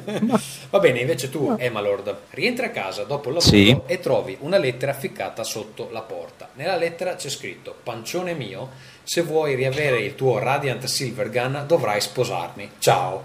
Sulla lettera è stampato un bacio con un rossetto rosso ed è firmata Claudio. Cosa fai? A. Chiami Claudio e gli offri pure la tua copia di Dead or Alive Extreme Beach Volley. L'importante è che si levi dalle palle. B. Parti in giro per il mondo alla ricerca di un altro Radiant Silvergun. C. Prepari una lettera di risposta scrivendo: "Eh, Caro Claudio, non c'era affatto bisogno di un simile ricatto. Era tanto che aspettavo questo momento. Torna da me e amami. Sono tentato dalla C, ma credo che sia la A in realtà. Ok, sei tentato dalla C, però non... eh, Ma la risposta è A. La Va risposta bene, è non ti vuoi compromettere. Invece, Pierre, Esatto. sogni che la tua ragazza ti racconta di averti tradito. Nel sogno sei talmente triste. Ma sempre, sempre la mia ragazza. sì. Attenzione. Allora, nel sogno sei talmente triste che decidi di suicidarti. Mentre stai per buttarti dal quinto piano, la tua ragazza ironizza dicendoti: Guarda che ti ho messo le corna, non le ali. Ti svegli, cosa fai? A. Ridi e torni a dormire. B. Ti metti a giocare. C. Controlli se per caso non c'è un biglietto in casa dove si parla di Ferruccio. Non si sa mai. No, direi la prima. sì. Ridi e torni a dormire. Sicuramente. Va bene. Emma, questa è l'ultima per te perché Luigi Marrone è un pezzente, me ne ha mandate solo due per te. Eh, comunque, insomma, è, mol- è molto intensa, quindi pensa bene alla risposta. Hai una, moglie mo- hai una moglie molto bella. Una sera, a rientro dal lavoro, decidi di farle uno scherzo. Acquisti una parrucca nera e lunga, eh, la indossi e ti presenti sotto casa. Suona il campanello e tua moglie si affaccia alla finestra, guarda verso di te e dice: Forza, sali adesso che non c'è quel pelato di mio marito. Cosa fai? A. Entri in casa, vai da lei e la ami fingendo di essere un altro. B. Entri a casa, ti levi la parrucca e sfoghi la tua rabbia giocando per una settimana a Clockwork Nights. C. Richiami Claudio, ti scusi per averlo mollato e gli chiedi se puoi tornare da lui. Eh, guarda, quella troia non mi merita. La, la risposta è C sicuramente. Quindi vai da Claudio alla fine. Ecco, questa cosa di Esatto. Clockwork Nights, eh, per chi non conosce la vicenda, è che una volta Emma Lord ha eh, tentato per un intero pomeriggio di convincerci che Clockwork Nights fosse un videogioco bellissimo. In realtà è un gioco più o meno con la grafica di un Commodore 64 che però gira su Saturn, giusto? Sì, sì, è un gioco per Saturn. In realtà è il classico gioco Siga. Eh, piatto monotono e bellissimo. Va bene. Continuerò a cercare di convincerti che è Ok, bellissimo. Pierre invece la ultima domanda per te. La tua band heavy metal viene contattata da Activision per comporre brani musicali per un videogioco davvero tosto. Sei al settimo cielo. In qualità di bassista non vedi l'ora di registrare. Ti presenti in studio con le catene e la tua eh, nera maglietta Iron Maiden, ma scopri che si tratta della nuova avventura di Barbie Avventure a cavallo. Cosa fai? 1. Ti togli la maglietta e registri a petto nudo. 2. Ti infili un passamontagna e cerchi di non farti riconoscere. 3. Pensi a Ferruccio e ti convinci che questa cosa ti aiuterebbe a far ritornare la tua donna da te, per cui ci dai dentro di brutto. Opzione anche in questo caso, assolutamente. Quindi- Tolgo la maglietta e con, fie- con fierezza suonerei heavy metal dentro dentro alla, per la prossima avventura di Barbie e avventure a cavallo. Va bene, allora eh, Ferruccio, dacci un parere un po' sulla nerditudine di questi elementi, tu che sei il nostro giudice e con- conoscitore de- delle bassezze umane. Essendo giudice imparziale, se, ehm, se Pierre mi garantisce che scrive di più sul blog, vince Pierre, naturalmente. No, ma non è, eh, devi decidere chi vince, imbecille, devi decidere se eh, i nostri soggetti sono dei nerd. Allora è più nerd, no. è più nerd È Pierre. No, no, no, sono tutte e due dei nerd di merda, eh, un po' deluso dalle risposte di Pierre che sembra, eh, sembra insomma preferire i rapporti sentimentali ai videogiochi, questa è regola numero uno, davvero, le priorità. cazzo. Beh, però invece... Eh, ma è che la mia ragazza è qua vicino, quindi mm, Ah, ciao, mandami una foto. una foto nuda. Va bene, eh, quindi si conclude anche ehm, Barile esplosivo ti stimo. Ferruccio, hai voglia di leggere le email oppure no? No, Ferruccio ci dice che è tardi, che abbiamo già registrato molto, ehm, quindi teniamo le mail per la prossima puntata, anche se la puntata post e 3 sono sicuro sarà già lunghissima di suo. Quindi niente, mi scuso per chi ha mandato le mail, insomma, cercheremo di rispondere eh, nella prossima puntata. mi assume le responsabilità Esatto. morali Quindi e scrivete, scrivete appunto a rincast at parliamo di videogiochi.it per insultare Ferruccio su questa questione, così avremo ancora più email per la prossima volta. Eh, io saluto tutti, Vito Iuvara oggi scazzatissimo, vuoi dire qualcosa o vuoi ucciderti direttamente? No, saluto tutti, sono semplicemente un po' stanco, però vi voglio Va bene. bene, eh, Ciao Vito, gra- grazie Emalord. figurati, è stato un piacere, spero di risentirci presto, Dai, dai. prima dei 50 anni lo facciamo sicuramente. Eh, Sicuramente. Ferruccio, vuoi salutare i tuoi pochi ascoltatori, poi pochi fan? Ciao amici. Ok, non dici neanche www. No, perché tanto so che poi lo Va bene, tagli. ok, quindi- quindi eh, Single player pop. Pierre, eh, grazie di essere stato con noi. Un ultimo messaggio all'umanità prima. Grazie a Prima di voi. suicidarti dal quinto piano? Ma mm, single player. Anche tu, cazzo, adesso ne. Grande, grande. Va bene, ci sentiamo nella puntata post 3, vi posso anticipare, eh, ospite sarà Fulgenzio nuovamente.